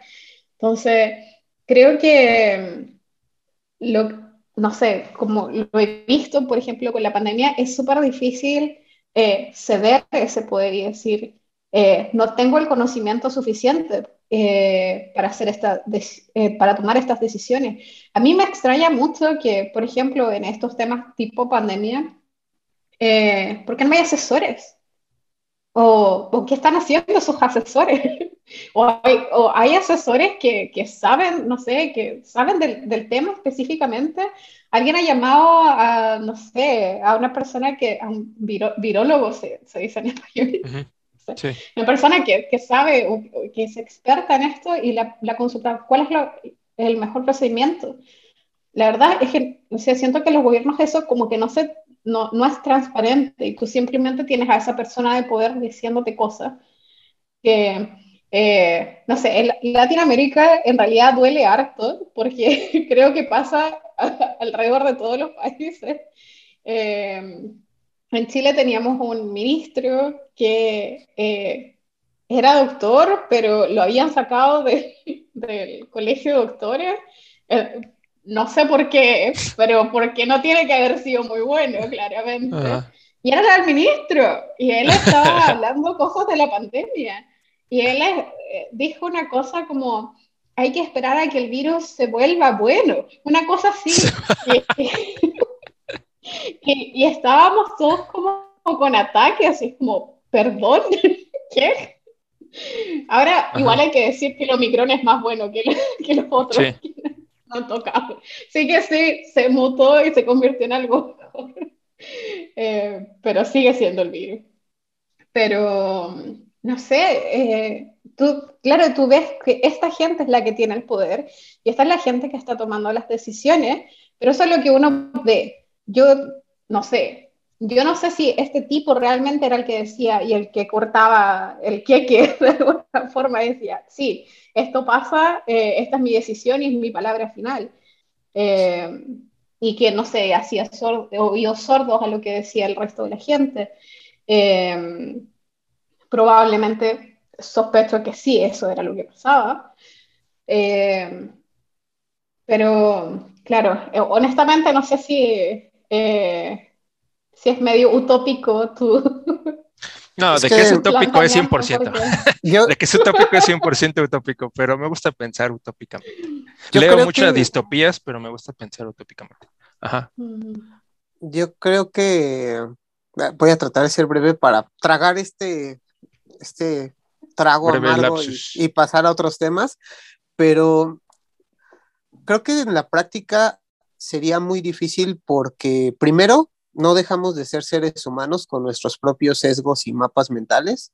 Entonces, puedes tener una preparación científica, pero administrativamente probablemente tener un lugar jerárquico muy alto te va a generar muchos problemas porque ya ha sido probado en algunos casos eh, personas con mucho conocimiento y preparación que lo administrativo los empieza a absorber, el papeleo los empieza a absorber y entonces te distrae. Es más, ustedes a lo mejor no me va a dejar mentir Karina, como científicos, meterte en un rol administrativo te distrae de lo que te apasiona, que es la ciencia, te impide desarrollar tu conocimiento o aplicarlo, porque ahora tienes que distraerte en cosas, tratar con humanos, tratar con otras personas, dirigirlos, tratar de eh, acomodarte a sus expectativas, a sus eh, diferentes formas de ser, entonces no puede ser psicólogo y científico a la vez y aparte este, diplomático, y o sea, no puede serlo todo.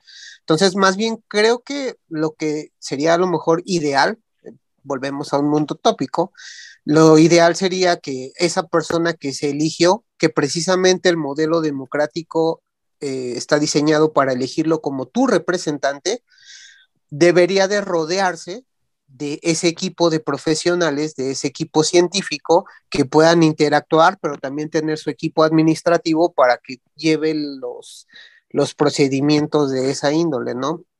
Entonces, te digo, en la práctica creo que sería muy difícil. Creo que vamos por un camino tortuoso en Latinoamérica, pero finalmente ah, es que está es que eso iba, es que eso iba, como siempre, casi siempre diferimos tú y yo, pero yo tengo modelos, por ejemplo, eh, de Canadá, de hecho es el gran modelo que yo planteo, por eso siempre eso, que ellos así lo hacen. O sea, está dirigido por el primer ministro de Canadá, el Trudeau, pero todas sus secretarías, todas sus administraciones están precedidas por gente que es experta del tema y que debería de ser así. El que está a cargo de la Secretaría de Energía es un ingeniero petrolero, el que está a cargo del sector de salud es un posgraduado de metal cual, ¿no? No como en Latinoamérica, que es a lo que iba, en el que pones al compadre y que la administración y que no sé qué. Pero tiene que ver, creo también, eh, no, no quisiera que nos metiéramos en eso. Entonces, yo mi, mi, comentario lo cerraría en que tiene también que ver con la población, ¿no? La población de un país como Canadá, eh, e, es que es todo, es un conjunto, es una complejidad, el desarrollo educativo, la forma de pensar, la, la misma población te, da la pauta para que hagas y no hagas. Y en Latinoamérica, cada país tiene lo suyo, pero tenemos conflictos internos que hasta que no los superemos como sociedad, pues no vamos a poder dar el siguiente paso, ¿no? Igual quiero decir lo último eh, relacionado, al menos con, mi país, con Chile. Eh, el nuevo gobierno que, que va a asumir ahora en marzo eh, sí hizo un cambio, al menos en eso. Y al menos ahora los ministros que van a gobernar el país ya no son los amigos, ni los primos, ni los, no sé, parientes lejanos del presidente, sino que es eh, gente que eh, tiene un tremendo currículum y tiene mucha expertise en el tema que le ha tocado. Creo que en casi todos los ministerios era, en cada uno de los ministerios se eligió alguien que sabe mucho del tema. Y hay, o sea, aparte del Ministerio de Ciencia que tiene un científico, hay otros científicos en otros ministerios que están relacionados con ambiente, con el cambio climático, que tienen expertise en ese tipo de cosas. Eh, creo que los subsecretarios que también se eligieron están muy acordes. Eh, nosotros también tenemos mucha fe que, que va a funcionar sean el ejemplo para toda Latinoamérica. Les deseamos toda la suerte del mundo, toda la fortuna del mundo, porque van a ser la punta de lanza, ojalá, por, para un cambio para Latinoamérica. Sí, eh, sí tenemos mucha esperanza de que no sé, que cómo se, se están gestando las cosas políticamente eh, ahora eh, ayuden un poco y, claro, y sean, sean un cambio para, Latinoamérica. Eh, no sé si va a ser fácil porque también hay mucha oposición en el país, está muy polarizado, pero espero que todo funcione muy bien porque ojalá que le, tengo mucha fe. Toda Latinoamérica está con ustedes, amigos chilenos. Denos el ejemplo. Y arriba Chile. bueno, pues si quieres pasamos entonces a la otra sección, Oscar. Oscar. Creo que oh, se, quedó, pegado. se quedó pasmado con la plática que, oh, que abordamos. la, política también siempre es un tema bastante complicado de, tratar. Pero es que la, ah, muy necesario. ¿no? podemos, es que no podemos eh, hacerle la vista, la vista gorda a la política en la política están todos, o sea, está en la ciencia, está en las artes, están todos, oh no, se fue. Sí, se le fue el internet ahora a él. A ver si ahorita regresa. Sí, una, una de las secciones más importantes o que más les encanta a quienes nos escuchan es este conocer el lado más personal, más humano de, del científico, ¿no? Entonces, en este sentido, si nos permites indagar un poquito en lo personal, nos gustaría empezar por, por una de las relaciones más bonitas que tienen los científicos, que es su relación con la música. ¿Cómo es la tuya? Uh, eh, no sé, eh, soy una, no sé, igual creo que tengo muy el estereotipo de cierto científico. Eh, me gusta mucho la música, tengo que decir que no puedo trabajar con música, eh, a no ser que esté haciendo algo mecánico. Eh, cuando estoy trabajando, generalmente escucho ruido blanco o cosas como de sonidos de naturaleza, como sonidos de lluvia, el mar, como que esas cosas me, me permiten como seguir con lo mío, porque siento que me gusta mucho la música, entonces le pongo mucha atención y me distraigo. Lo intenté mucho tiempo con soundtracks eh, de hecho, escuchaba mucho el, señor, el, el, soundtrack del Señor de los Anillos, el de Inception. Eh, ah, no sé, había otro más que siempre escuchaba, eh, no me acuerdo ahora. ah, el de Gravity parece que era, que soundtrack parece que estaba ok, por la película no, no importa. pero eran como mis soundtracks, pero casi siempre le daba al Señor de los Anillos puro. Eh, pero claro, me gusta mucho y me pongo a tararear después ya la melodía, entonces no. Eh, entonces el ruido de, la naturaleza y los animales y no sé qué es lo que uso para trabajar. Y cuando no estoy trabajando, eh, me gusta mucho escuchar rock progresivo. Y hay un grupillo de, eh, astrónomos que parece que, que somos de, de los eh, que les gusta el rock progresivo, porque empezamos a encontrar como eh, mucha afinidad entre varios de nosotros con, el, con el rock progresivo. Que Definitivamente puede haber estudiado astronomía entonces, sumamente ah. fan del rock progresivo. muy bien, muy bien. sí, no sé, creo que... ¿Grupos como cuáles? a ver, eh, bueno, están los, clásicos como Genesis, eh, Yes, eh, Pink Floyd, y ya así como más, no sé. Quité tantito mi video, perdón, quité tantito mi video. Sí. Ok. me gusta mucho Porcupine Tree y Steven Wilson. Eh, que es, no sé, creo que es como lo que disfruto mucho. Hay un par de discos de Dream Theater que me gustan, pero no mucho. Tool, Tool, que es. ah, bueno, sí, Tool. Sí, sí, sí. sí, Tool. Eh, Gojiras también me gusta mucho, ah, pero no sé si califica como progresivo. Creo que sí. Sigur Ross también creo, creo que cae dentro de eso, ¿no? Sí, que, que, están como, es que son también como otros, no sé, es que estas bandas de repente están como clasificadas en tantos tipos de rock distintos, Ajá. una que al final dice, no lo sé. Eh, me gusta mucho Opeth también, pero tampoco sé si es muy progresivo. Em, sí, bueno, eh, Anatema, también escucho mucho Anatema, eh, pero ya no es muy progresivo, era más progresivo antes. Em, no sé, ¿qué más? Es como que en, la música de repente me cuesta mucho, porque me gusta mucho el rock progresivo, pero eh, como que empiezo a escuchar siempre lo mismo y como que no varío mucho. Eh, pero también te voy a decir que igual me gusta el pop, eh, me encanta Lady Gaga. Ajá. Eh, Fíjate que yo no era tan partidario, bueno, siendo así como súper luego fan acérrimo de rock, metal, que estas cosas siempre luego te cierras, ¿no? Y yo decía, no, pues Lady Gaga, un artista más del pop, ¿no? Hasta que la vi cantar, no sé, con los metaleros, con Metallica, con tal, y ver que no usa autotune, eh, que es su propia voz, sabiendo que ella estudió también parte de música vocal y todo esto, no, pues ya de verdad es que respetas a esos artistas también porque tienen preparación tal cual. Entonces Lady Gaga también pues, está ahí en mis... Bueno, no en mis gustos, pero sí ya considerado. la, la respeto.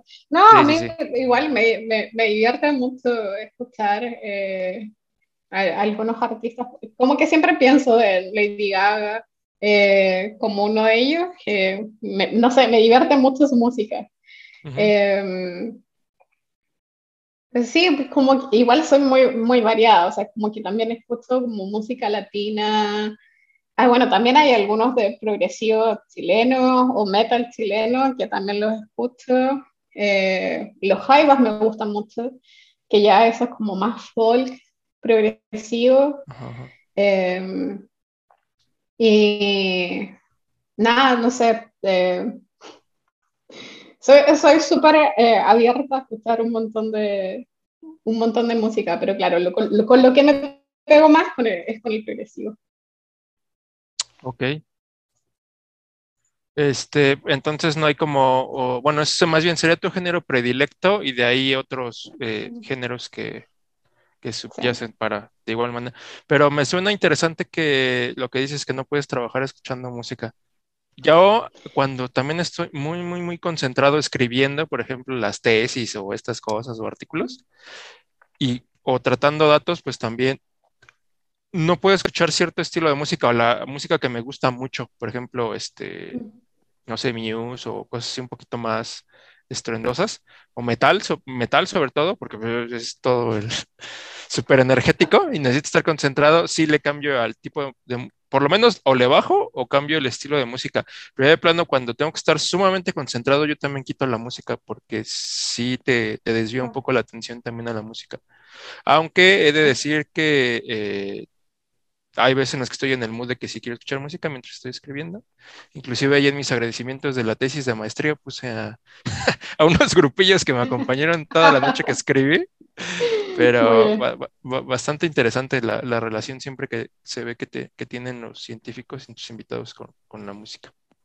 Yo escribir no puedo con la música, pero trabajar necesito la, o sea, bueno, es que yo mi trabajo lo hago planos la mayor parte del tiempo cuando trabajo, entonces, pero me cuesta mucho escribir sin música, pero ya dibujar, no puedo dibujar si no es con música. Ah. No, si yo estoy haciendo algo así como más mecánico, por ejemplo, no sé, tengo que correr algo que ya me lo sé de memoria, eh, ahí sí pongo la música y, y me divierto, pero pero si no, si estoy pensando, si estoy desarrollando, estoy escribiendo un, código, un programa, no, no hay forma. no hay forma que me, me, me, ponga a escuchar música. La naturaleza, los sonidos de la naturaleza son mi mejor amigo. Oye, ¿tienes algún gusto culposo? gusto culposo. Que digas, ¿cómo es posible que yo escuche esto? Ah, bueno, no sé. No, no sé si, bueno, le decía, no sé si escuchaste, porque no, sé si te caíste o habías desaparecido nomás. Me, Bueno, también escucho, no sé, tipo pop y Lady Gaga y cosas mm. así, eh, que son como más extrañas. Eh, gusto culposo. Eh, ay, no sé, de repente escucho cumbia pero es porque me recuerda a Chile y es como algo súper raro. es que es, interesante. Es interesante porque hay mucha coincidencia en que todos nuestros invitados disfrutan en la mayoría del rock, pero por ejemplo tuvimos un invitado que eh, su favorito es el vallenato, es algo que no te esperarías, ¿no? De alguien que hace ciencia y mucho menos que estudia cuántica. ¡Wow! Y que dice que escucha vallenato para que pues se distraiga también, ¿no? Completamente del, mundo de este de la cuántica que ocupa gran proceso mental. Y a él no le gusta el rock, por ejemplo. Entonces, hay, hay, muchas configuraciones curiosas. Por eso me quería preguntarte tus, tus gustos culposos. Sí, no sé, creo que escuchar cumbia de repente es bastante culposo. Sí, debe ser rarísimo escucharlo allá, ¿no? Lo pongo bajito, pues, sí, para que mis vecinos no, no me no detecten mi latina vibe. sí, sí. Oye, eh, ¿cómo, ¿cómo, te ha resultado a ti? Bueno, eh, sé que en, en, Chile hay muchas escuelas este, que su modelo educativo implica temas religiosos, ¿no? No sé si tú creciste en ese modelo y cómo fue esa distinción o esa separación del mundo religioso y cómo lo llevas ahorita. Eh, yo estoy en un, colegio católico eh, y mi formación por, mi familia es católica. Eh, de hecho, tenía que ir a la iglesia. De yo estoy hasta confirmada. después ya de grande traté de, de ver cómo deshacer eso, pero eh, eh, era un poco complicado. Y, y, claro, o sea, como que no me lo cuestioné tanto en el, en, el colegio, porque eh, crecí como, en el, como entendiendo que eso era como más normal, de alguna forma. Pero ya cuando estaba en la universidad dije, ya basta. y tuve que hacer mi, mi, proceso de, tengo que decirle a mi familia que ya no soy católica eh, y, y, que no creo en esto y que no voy a ir a la iglesia. Eh, y, y fue, fue, un proceso como más que nada difícil porque uno vive como ese miedo de, de, de que de tener que decirle a tu familia eso de, como la decepción y no sé qué, y que si te van a aceptar, de que tú, tú no sé, salgas del closet de, del ateísmo. Religiosa. Em, pero no, o sea, igual, eh, no sé, no, no, lo, no lo pensé tanto cuando estaba en, en el colegio, era como, como algo súper, no sé, normal. Eh, igual en mi colegio era súper, súper, no sé, de rezar, porque rezaban en la mañana, rezaban al mediodía, y, igual como que uno como que rezaba, era como ya, bueno, tengo 10 minutos para pensar en otra cosa. Pero, no sé, igual, eh, al menos, eh, a pesar de que era un colegio católico, todo, todo eso, eh, creo que tuvimos algunas buenas instancias en donde también aprendimos de otras religiones, em, de, de, otras creencias.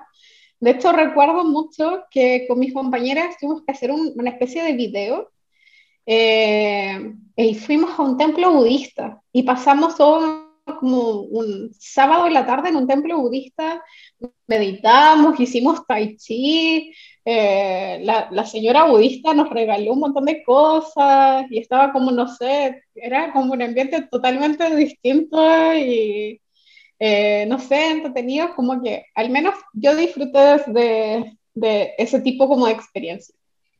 y agradezco que no haya sido, a pesar de que te hacían rezar dos veces al día, que no haya, eh, que no haya sido solo así como eh, catolicismo y, nada más. Como que había igual como una componente más filosófica y más, eh, no sé, de conocimiento histórico de las religiones y creencias y, y todo eso.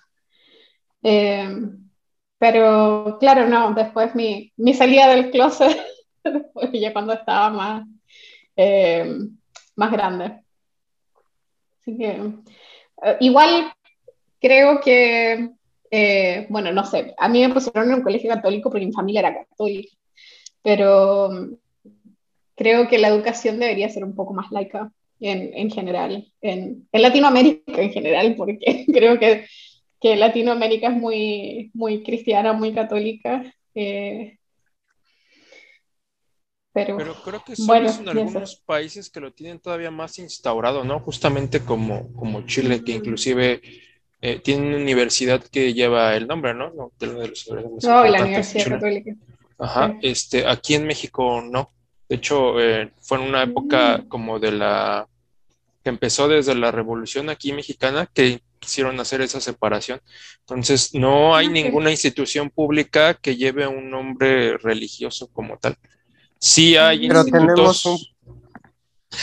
sí hay institutos este, que, bueno, que sobre todo son privados de, de, paga, eh, que ahí sí llevan, pueden llevar ese tipo de, de, ámbito religioso, pero, en el la, la, Universidad Católica es privada.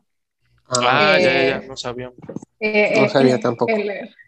es privada, pero está acogida bajo el eh, consejo de rectores, no sé cómo se dice, ni siquiera me acuerdo cómo se llama, pero es como que está obviamente financiada por, por la iglesia, eh, pero ciertas universidades, a pesar de que eh, pueden ser como semi privadas o privadas, pueden estar dentro como del grupo exclusivo de universidades que eh, reciben apoyo del gobierno porque son prestigiosas y porque eh, funcionan bien, básicamente.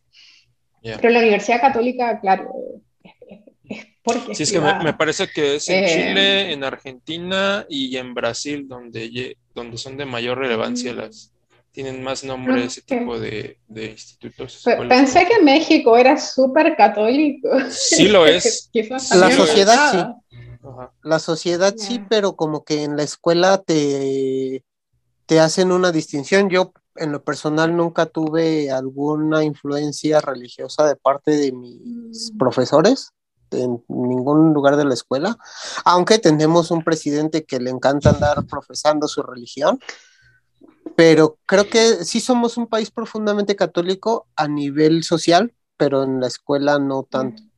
Yo, por ejemplo, que me considero de corte agnóstico, mm, me casé por la iglesia por respeto a su creencia de mi esposa, pero, pero, pero está también ese remix. Ah, sí, me acuerdo de tus anécdotas de tú peleándote en las pláticas, ¿no? Esas que te dan antes del matrimonio.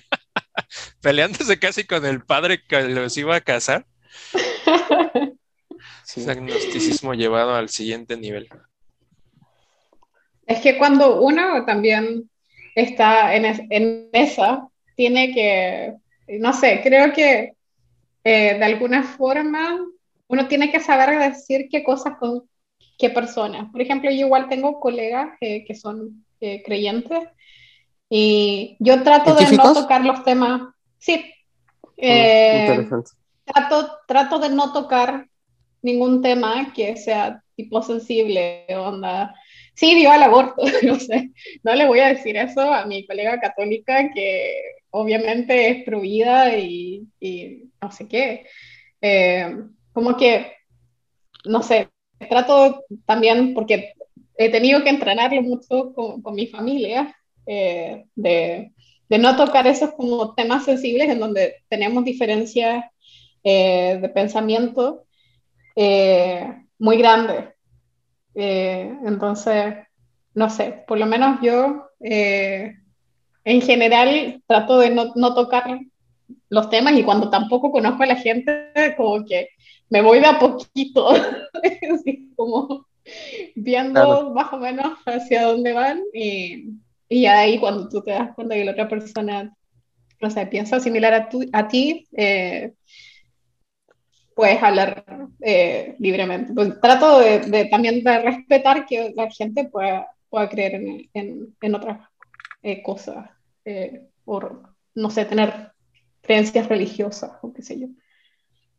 Nosotros, los otros invitados nos comentaban que también ellos no eran religiosos, no eran partidarios, pero se me hizo interesante que ellos decían que obviamente tampoco lo descartaban, ¿no? O sea, que ellos no sabían si en algún punto realmente lo iban a llegar a necesitar, porque como humanos también pues mencionan que hay un punto en el que no sabes qué, qué situaciones vayas a estar pasando y que tal vez vayas a necesitar agarrarte de algo, ¿no? Porque pues eso es de lo que hace la mayoría de la gente que es religiosa, ¿no? Obviamente cada tipo de pensamiento es el que lo va a buscar eh, personalmente, por ejemplo yo también creería que no habría ninguna situación en el que a mí me, haría llegar a ese punto, porque no es que yo me crea con la supercapacidad mental, emocional y todo el respecto, pero pues algo de lo que no has tenido pues absolutamente nada de, pues como de que te brindara ese apoyo que lo has solventado por ti mismo, pues es, yo creo que es difícil eh, pensar que en el futuro lo podrías llegar a sentir, ¿no? Cuando nunca lo has llegado a, sentir como tal, pero bueno, entiendo esa parte también que dice. Tú también eh, entonces dirías eh, que, no, podrías pensar. Eh, encuentro, que es, encuentro que es súper interesante porque yo por lo menos tengo como la experiencia contraria. Estuve inmersa en el, catolicismo por mucho tiempo y para mí salir de eso fue una liberación y, fue algo fue algo hermoso que me pasó que salir del closet salir del closet totalmente Claro, ya no tengo que creer en esto, no soy obligada. Eh, igual siento que eh, no sé, no, no, no, siento que sea, no sé qué soy en realidad. Eh, pero tampoco siento que podría necesitar de, al menos de, de, la religión como tal, como, no sé, el catolicismo o, eh, no sé, el cristianismo, no siento que vaya a volver a, a, creer. a caer en sus fauces. Eh, pero lo que sí, a lo que no me cierro es eh, creer, no sé, quizás en, en, algo. El otro día leía a una chica en Twitter, eh, que no conozco, que, ella contaba su experiencia con el cáncer. Y que una de las primeras preguntas que le hicieron cuando empezó con todo el, tratamiento es que si ella creía en algo. Y ella dijo que no, que ella era, no sé si agnóstica o atea, y que se molestó por la pregunta.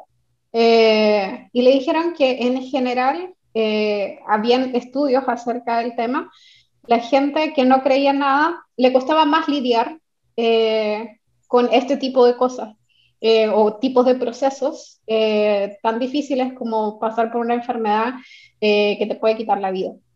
Porque el resto, la, gente que sí cree o tiene una, una, creencia, pone su fe, pone su, no sé, voluntad o lo que sea en algo, en la creencia que, que ellos tienen.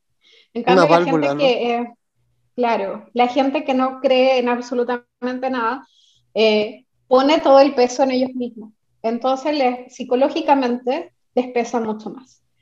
Eh, y le preguntaron si ella estaba de acuerdo con seguir ciertas, eh, no sé, como que ellos le podían sugerir, no sé, ciertas cosas como por ejemplo meditación. o entrar en ese tipo como de mundo más como espiritual de alguna forma a través de, de cosas que ella pudiera, no sé, aceptar. Y, y, ella contaba, claro, como su experiencia, yo no voy a, no voy a empezar a creer, no sé, en Dios o qué sé yo, pero claro, sí cierto tipo de eh, eh, experiencias como la, la, meditación me ayudaron mucho a través del proceso. Entonces, creo que eso va como vinculado a lo, que decía Aaron, que eh, hay mucha gente que obviamente no se cierra, porque en, esos, en esos procesos difíciles en, los que uno eh, como que se siente desamparado de alguna forma, eh, es cuando la gente busca también la religión. Y, y es algo humano porque es, es esa como desesperación de no sentirme... Eh, Acompañado en mi situación, en mi dolor. Claro, en mi... claro que, exacto, como que no, no tengo nada. Eh, desesperanzado es la palabra. sí, totalmente. Eh, entonces, claro, no sé si en, quizás que en mi caso también optaría por algo así tipo meditación o buscar como alternativas, pero no creo que caigan en la doctrina eh, tipo, no sé, catolicismo. Sí, me recordó la, experiencia. Me recordó mucho ahorita lo que estábamos diciendo, lo que estabas compartiendo, eh, Karina, de ah, cómo me encanta citar a mí, a Carl Sagan, así como este Oscar cita a su libro que ahorita te va a recomendar. Pero hay una entrevista que le hacen a la, a la viuda de Carl Sagan uh, cuando él murió, en el que le preguntan justamente eso. Carl Sagan, eh, si no mal recuerdo, también murió de cáncer y le, y le preguntaron a ella que si aún sus últimos momentos él no creyó en nada, en Dios, en todo esto. Porque pues, vamos a decirlo, la gente, no sé, más común, pues sí llega a recurrir eso completamente por lo que estábamos diciendo, por esa sensación de vacío que se llega a sentir en situaciones tan complicadas, pero que, ella respondió que él nunca fue educativo con, con ese aspecto, que él siempre tuvo esa convicción y que era lo que quería compartirnos a la humanidad, que de verdad valoráramos el, lo efímero que es la vida este, para disfrutarla todos los días al máximo, ¿no? Porque cuando llegue la muerte va a ser ya lo último como tal. Nos convertiremos, sí, en polvo de estrellas y tal vez pues nosotros recaigan en otro ser orgánico, pero pues como tal, nuestro propio ser individual con esta conciencia, pues ahí se termina ella, ¿no? O sea, entonces aprovechar al máximo esta estancia que tenemos en eso y no caer en, en, en ese tipo de, de idealismos también que luego se, se, plantean. Entonces me recuerdo mucho esa anécdota, de hecho la, la busqué ahorita rápido y sí, justamente dicen eso. y me encanta, y me encanta esa cosmovisión también de él. Conozco, conozco esa anécdota y, la verdad es que no puedo eh, estar más de acuerdo con Carl Sagan, eh, y, pero encuentro que es durísimo vivir así porque, eh, no sé, a veces me da envidia la gente que de verdad cree eh, o tiene esta esperanza de que sí, nos vamos a volver a ver en el reino de los mm, cielos, Nuestro amor durará eh, eternamente y nos volveremos a ver. Claro, y, no sé, o sea, es como que yo me puedo morir mañana y ya. Y ahí se acabó todo. a, veces, a veces siento que eh, de verdad ellos llevan la vida un poco más, más ligera eh, porque tienen esa esperanza de que no, no, no todo está, no todo se acaba aquí. Eh, no sé, al menos yo vivo mi vida intensamente porque es eso, es esto y, ya. Y solo esto y ya. No, y, y, si, y si hay algo más, no lo sé, o sea, yo creo que al final, si es que hay algo más, eh, yo no sé, gané porque yo pensé que no había nada más. ya es un extra, ¿no? Ya, claro, es como, bueno, que venga. Bienvenido. Pero, ojalá sin pandemia, ojalá que sea no, ya no haya pandemia. sí, sí, sí, porque todo nos pasa. Hablando de, de, de, fuera de pandemia, ojalá que estés por acá en en el 2024.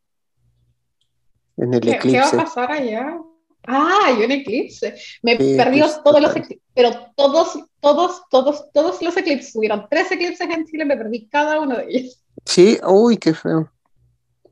Oye, aprovechando que Aarón tocó el tema de los libros, Mm. Siguiente. como, como, bien dices, pues te la pasas leyendo papers por la naturaleza de, tus investigaciones, pero nos gusta saber si tienen más allá de leer papers algún gusto por cierto tipo de lecturas, cierto tipo de libros. Eh, leo, así como soy para la música, soy para los libros también, leo un poco de todo obviamente que mi, muy cliché, mi, mi tópico favorito es como la ciencia ficción, la distopía y todo eso. Eh, pero también, pero también eh, me gusta leer mucho no ficción. Eh, le he agarrado el gusto en los últimos años porque me, me he interesado bastante, no sé, por el, por el tema del feminismo, eh, por temas que no tengo mucho conocimiento. Mm. igual he, tratado de, eh, de buscar libros de repente como de divulgación científica, pero no de astronomía. Eh, de otras cosas, no, he tenido no he tenido el tiempo, en verdad, para leer mucho. también algunos libros como de psicología, estoy como muy interesada en, en, entender un poco más de, de nuestra mente. Eh, de, cómo nos comportamos. Eh, entonces me metí un poco a, leer un poco de no, ficción, eh, pero soy una nerd. para, para, me encanta, sí, me encanta, no sé, ciencia ficción, me encanta Asimov. Siempre les pedimos una recomendación que nos dejen del libro, del que más les guste, que quieran que lea la audiencia, que nos recomienden como tal. Sí, yo siempre les recomendaría que lean, la, trilogía de la Fundación, es maravillosa. Sí, sí, es uno de los pilares de la eh, ciencia ficción. La serie no tanto, pero sí lean. No, no he visto todavía la serie. Me, me, dijeron que para los que habíamos leído el libro, como que la serie era me, pero mm, eh, no sé. Bueno, también me gusta mucho El Señor de los Anillos. Me, leí, me leí los libros, me, leí El Hobbit también y me leí El Silmarillion. Eh, soy, de, verdad, no puedo ser más que el estereotipo nerd. Entonces, también soy, ¿te gusta también soy fan del Señor de los Anillos. Sí. ¿Cómo? Eh, ¿Qué me dijiste de Harry Potter? Eh, leí Harry Potter cuando era niña, entonces, bueno, no niña, no sé, adolescente, cuando empezaron a salir. Entonces como que me crié con, como que, como que crecí con Harry, porque mm. quizás tenía como más o menos la misma edad, un poquito más vieja, no sé. Em, entonces sí, como que igual también disfrutaba mucho del como el mundo de la magia y, no sé. Que se, me hace un predecesor del Señor de los Anillos. No, ¿qué pasó? Nos estás ofendiendo. Es distinto, pero... O sea, es, distinto, pero... El tipo de, mundo mágico que te plantean tiene No, mira, te lo, te lo, cuento. De hecho, primero en película salió El Señor de los Anillos, pero más importante, en libros, Tolkien es el padre de la fantasía. O sea, J.K. Rowling es contemporánea de estos años. Tolkien es de, del siglo pasado como tal. Él es el fundador de la literatura fantástica. Entonces, Leí muy tarde yo El Señor de los Ajá, eh, eh, estás hablando con el padre de, todo un género, con pues alguien que lo ha hecho de buena manera, pero pues no los puedes comparar tal cual. o sea, es... es, Pero, pero creo que al menos Harry Potter hizo algo muy bueno en, en, nuestra generación. Que atraer la atención fue motivarnos a, la lectura. Sí, sí, porque eh, muchos eh, empezaron a leer por, por eso. Yo, era mucho más nerd, o sea, yo soy, yo soy hija única. Yo, nunca leí, yo nunca leí Harry Potter. no, no, sé, al menos eh, siento que amigos míos empezaron a leer por Harry Potter, porque era, oh, encontré ese libro y es muy divertido, y como que querían leer el siguiente. Sí, sí, eso eh, que... Entonces siento que, que eh, Harry Potter tiene, tiene ese mérito. Para no mencionar a la autora de nombre desconocido que está cancelada. está fundada completamente. aprovechando que eres de fan de la ciencia ficción, lo que dijo Aaron es muy cierto. Ahí te va. pero, pero justo es una asociación porque hay mucha conexión con cuentos de Isaac Asimov. A, mí me gusta muchísimo también Asimov. Creo que no hay o, o encuentras pocos autores que hagan una mezcla tan buena de ciencia y aparte de ficción y que los relacionen, ¿no? Pero le desearon tiene unos, unas semanas, unos meses que terminé de leer una trilogía de un autor chino que se llama Xixin Liu. Este, yo creo que si eres, así como eres de fan y, como dices, nerd de esto de la ciencia ficción, te va a gustar muchísimo porque son tres libros. El primero se llama El problema de los tres cuerpos, el segundo se llama El bosque oscuro y el tercero El fin de la muerte pero es sobre... Sí, una influencer que ha recomendado estos libros. Sí. Es que son buenísimos, yo creo que te van a gustar. Si tienes tiempo de, leerlos o escucharlos, porque también están en audiolibro, yo estoy seguro que te va a gustar mucho. Se mete en mucho tema astronómico, eh, cuántico, en temas filosóficos bien profundos y creo que te va a gustar a mí también la verdad es que se me ha hecho bastante interesante que me lo contó. No lo he podido leer igual por lo mismo que estando en esto.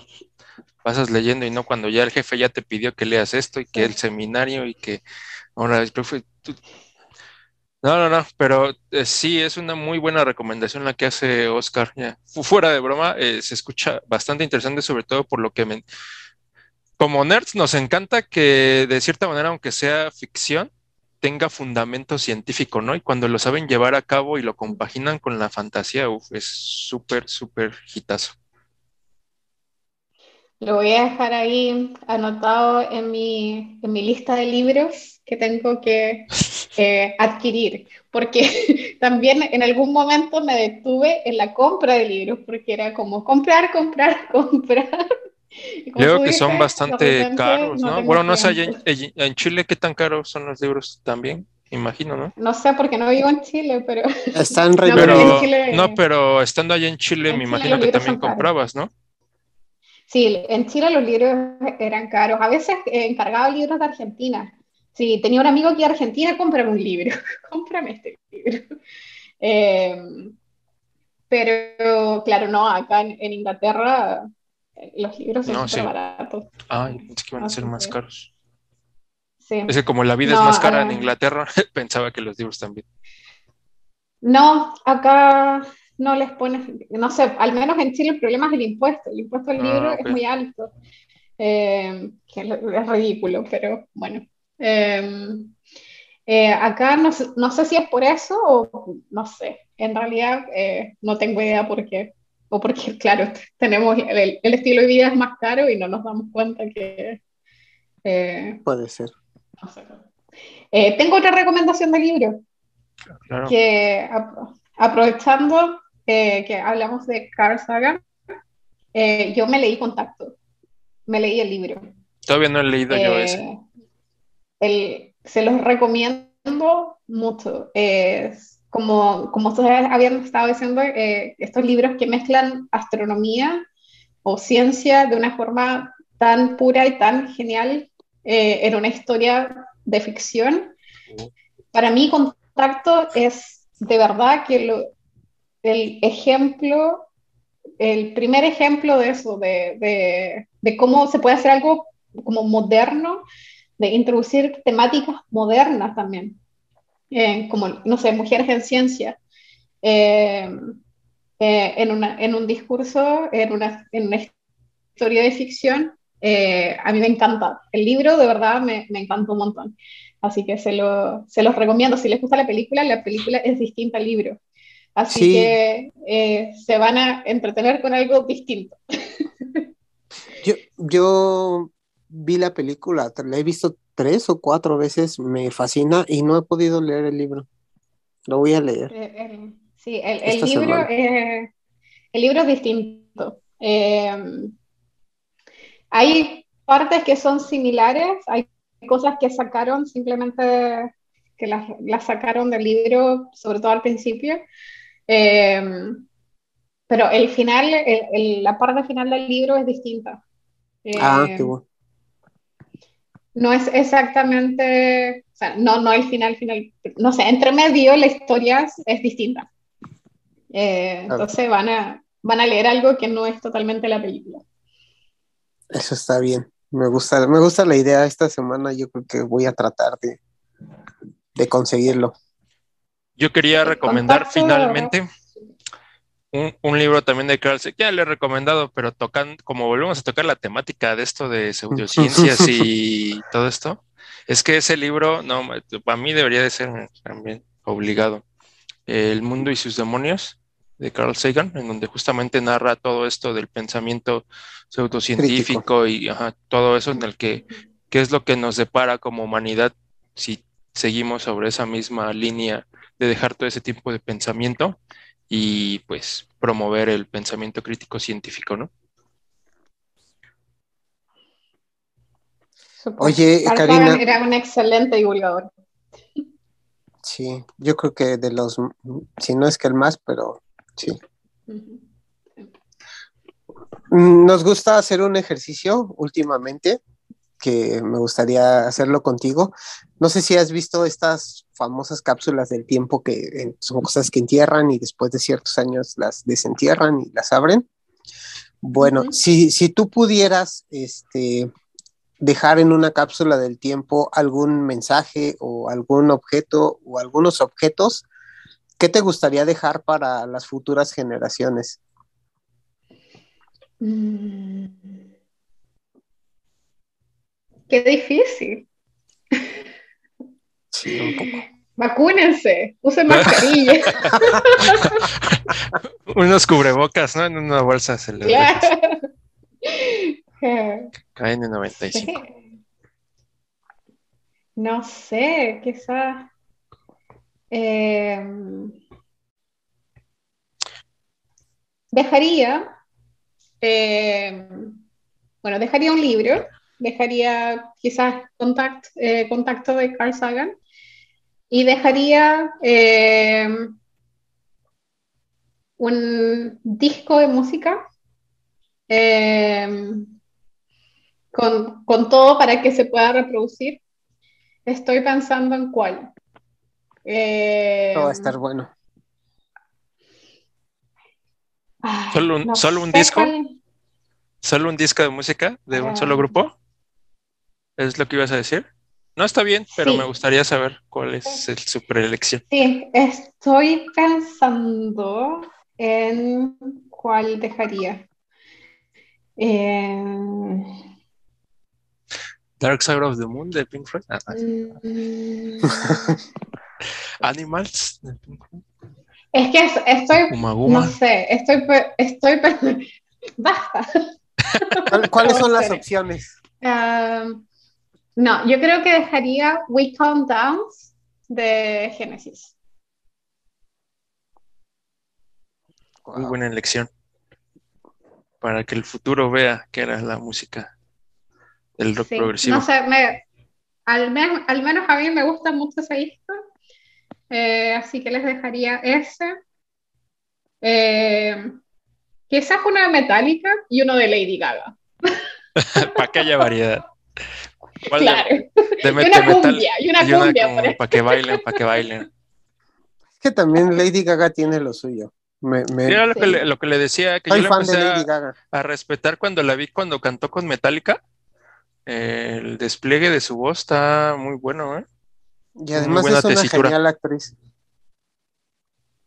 Muy buen artista. Sí. Ah, recomendaciones en la descripción va a estar Lady Gaga en este video. Oye, Karina, y para, para terminar, este, ¿tienes alguna científica que sea una figura de inspiración, una científica favorita? ¿O científico? Eh, siempre me complica mucho esta, esta pregunta, eh, porque creo que mi inspiración y como mi fascinación con el universo nunca fue viendo a una figura, viendo a mm. alguien. Eh, al menos eh, nunca tuve como, no sé, como ese, un estereotipo o no sé, ese científico que decía, ay, quiero ser como él o como ella. Eh, además que siento que la época, siento que esto suena como que soy súper vieja, pero en mi época, eh, cuando estaba buscando la inspiración para qué estudiar y todo eso, las mujeres no eran muy visibilizadas. Entonces, en general, cuando me preguntan, ay, ¿quién es tu eh, científica, no sé, favorita o la que te inspiró, es como, no tengo, porque no, no había, o sea, no, no es que no había, no, no eran visibles. Eh, y eh, creo que solamente tengo personajes de ficción y creo que el, personaje de Ellie Arroway de Contacto es uno de mis personajes que yo decía, oh, qué genial, quiero, no sé, estar en agresivo con los audífonos, escuchando señales extraterrestres. Eh, como que haber visto eso me inspiró mucho y siento que al final implícitamente es Carl Sagan, eh, quien como científico de la, de la, vida real y divulgador, eh, el, el, que de alguna forma ha moldeado también mi camino como científica y divulgadora. Eh, pero de forma muy implícita, nunca fui muy consciente de, de, cuánta como admiración podía, podía sentir por él. Eh, pero creo que es algo muy, no sé, como de la época, de, que no, no, había esta visibilización. Porque también que ser científico no era algo como, eh, no sé, común o de moda. recuerdo que mi familia me, me como, como que casi pensaban que yo bromeaba con que, ay, quiero ser astrónoma. eh, bueno, mi familia extendía, no, no, no mi mamá, por ejemplo, es como que cuando le decía a una tía así como, no, me gustaría estudiar astronomía, y era como, ay, qué lindo, así como, sí, algún día va a ser, no sé, cualquier cosa, pero no científica.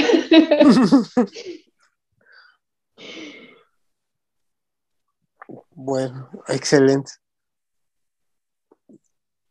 No te escucho, Aaron, con que no te oyes. Ah, ya. Ya. Este, decía que es impresionante la cantidad de, personas del índole científico que ha inspirado Carl Sagan. Me imagino que sí lo debió de haber de cierta manera sabido, pero creo que en su humildad que también poseía, eh, lo único que quería era creo que más que influenciar a nosotros como ya con esa curiosidad científica a gente que no la tiene, ¿no? Que quería inspirar a eso y nos terminó inspirando todavía más, ¿no? a nosotros mismos. Pero creo que es algo también muy en común que, tenemos todos los que nos gusta todo este ámbito, a, él como figura, porque de verdad, qué grandioso fue en cada una de sus palabras y de su trabajo. Pues bueno, mi buen Oscar, entonces...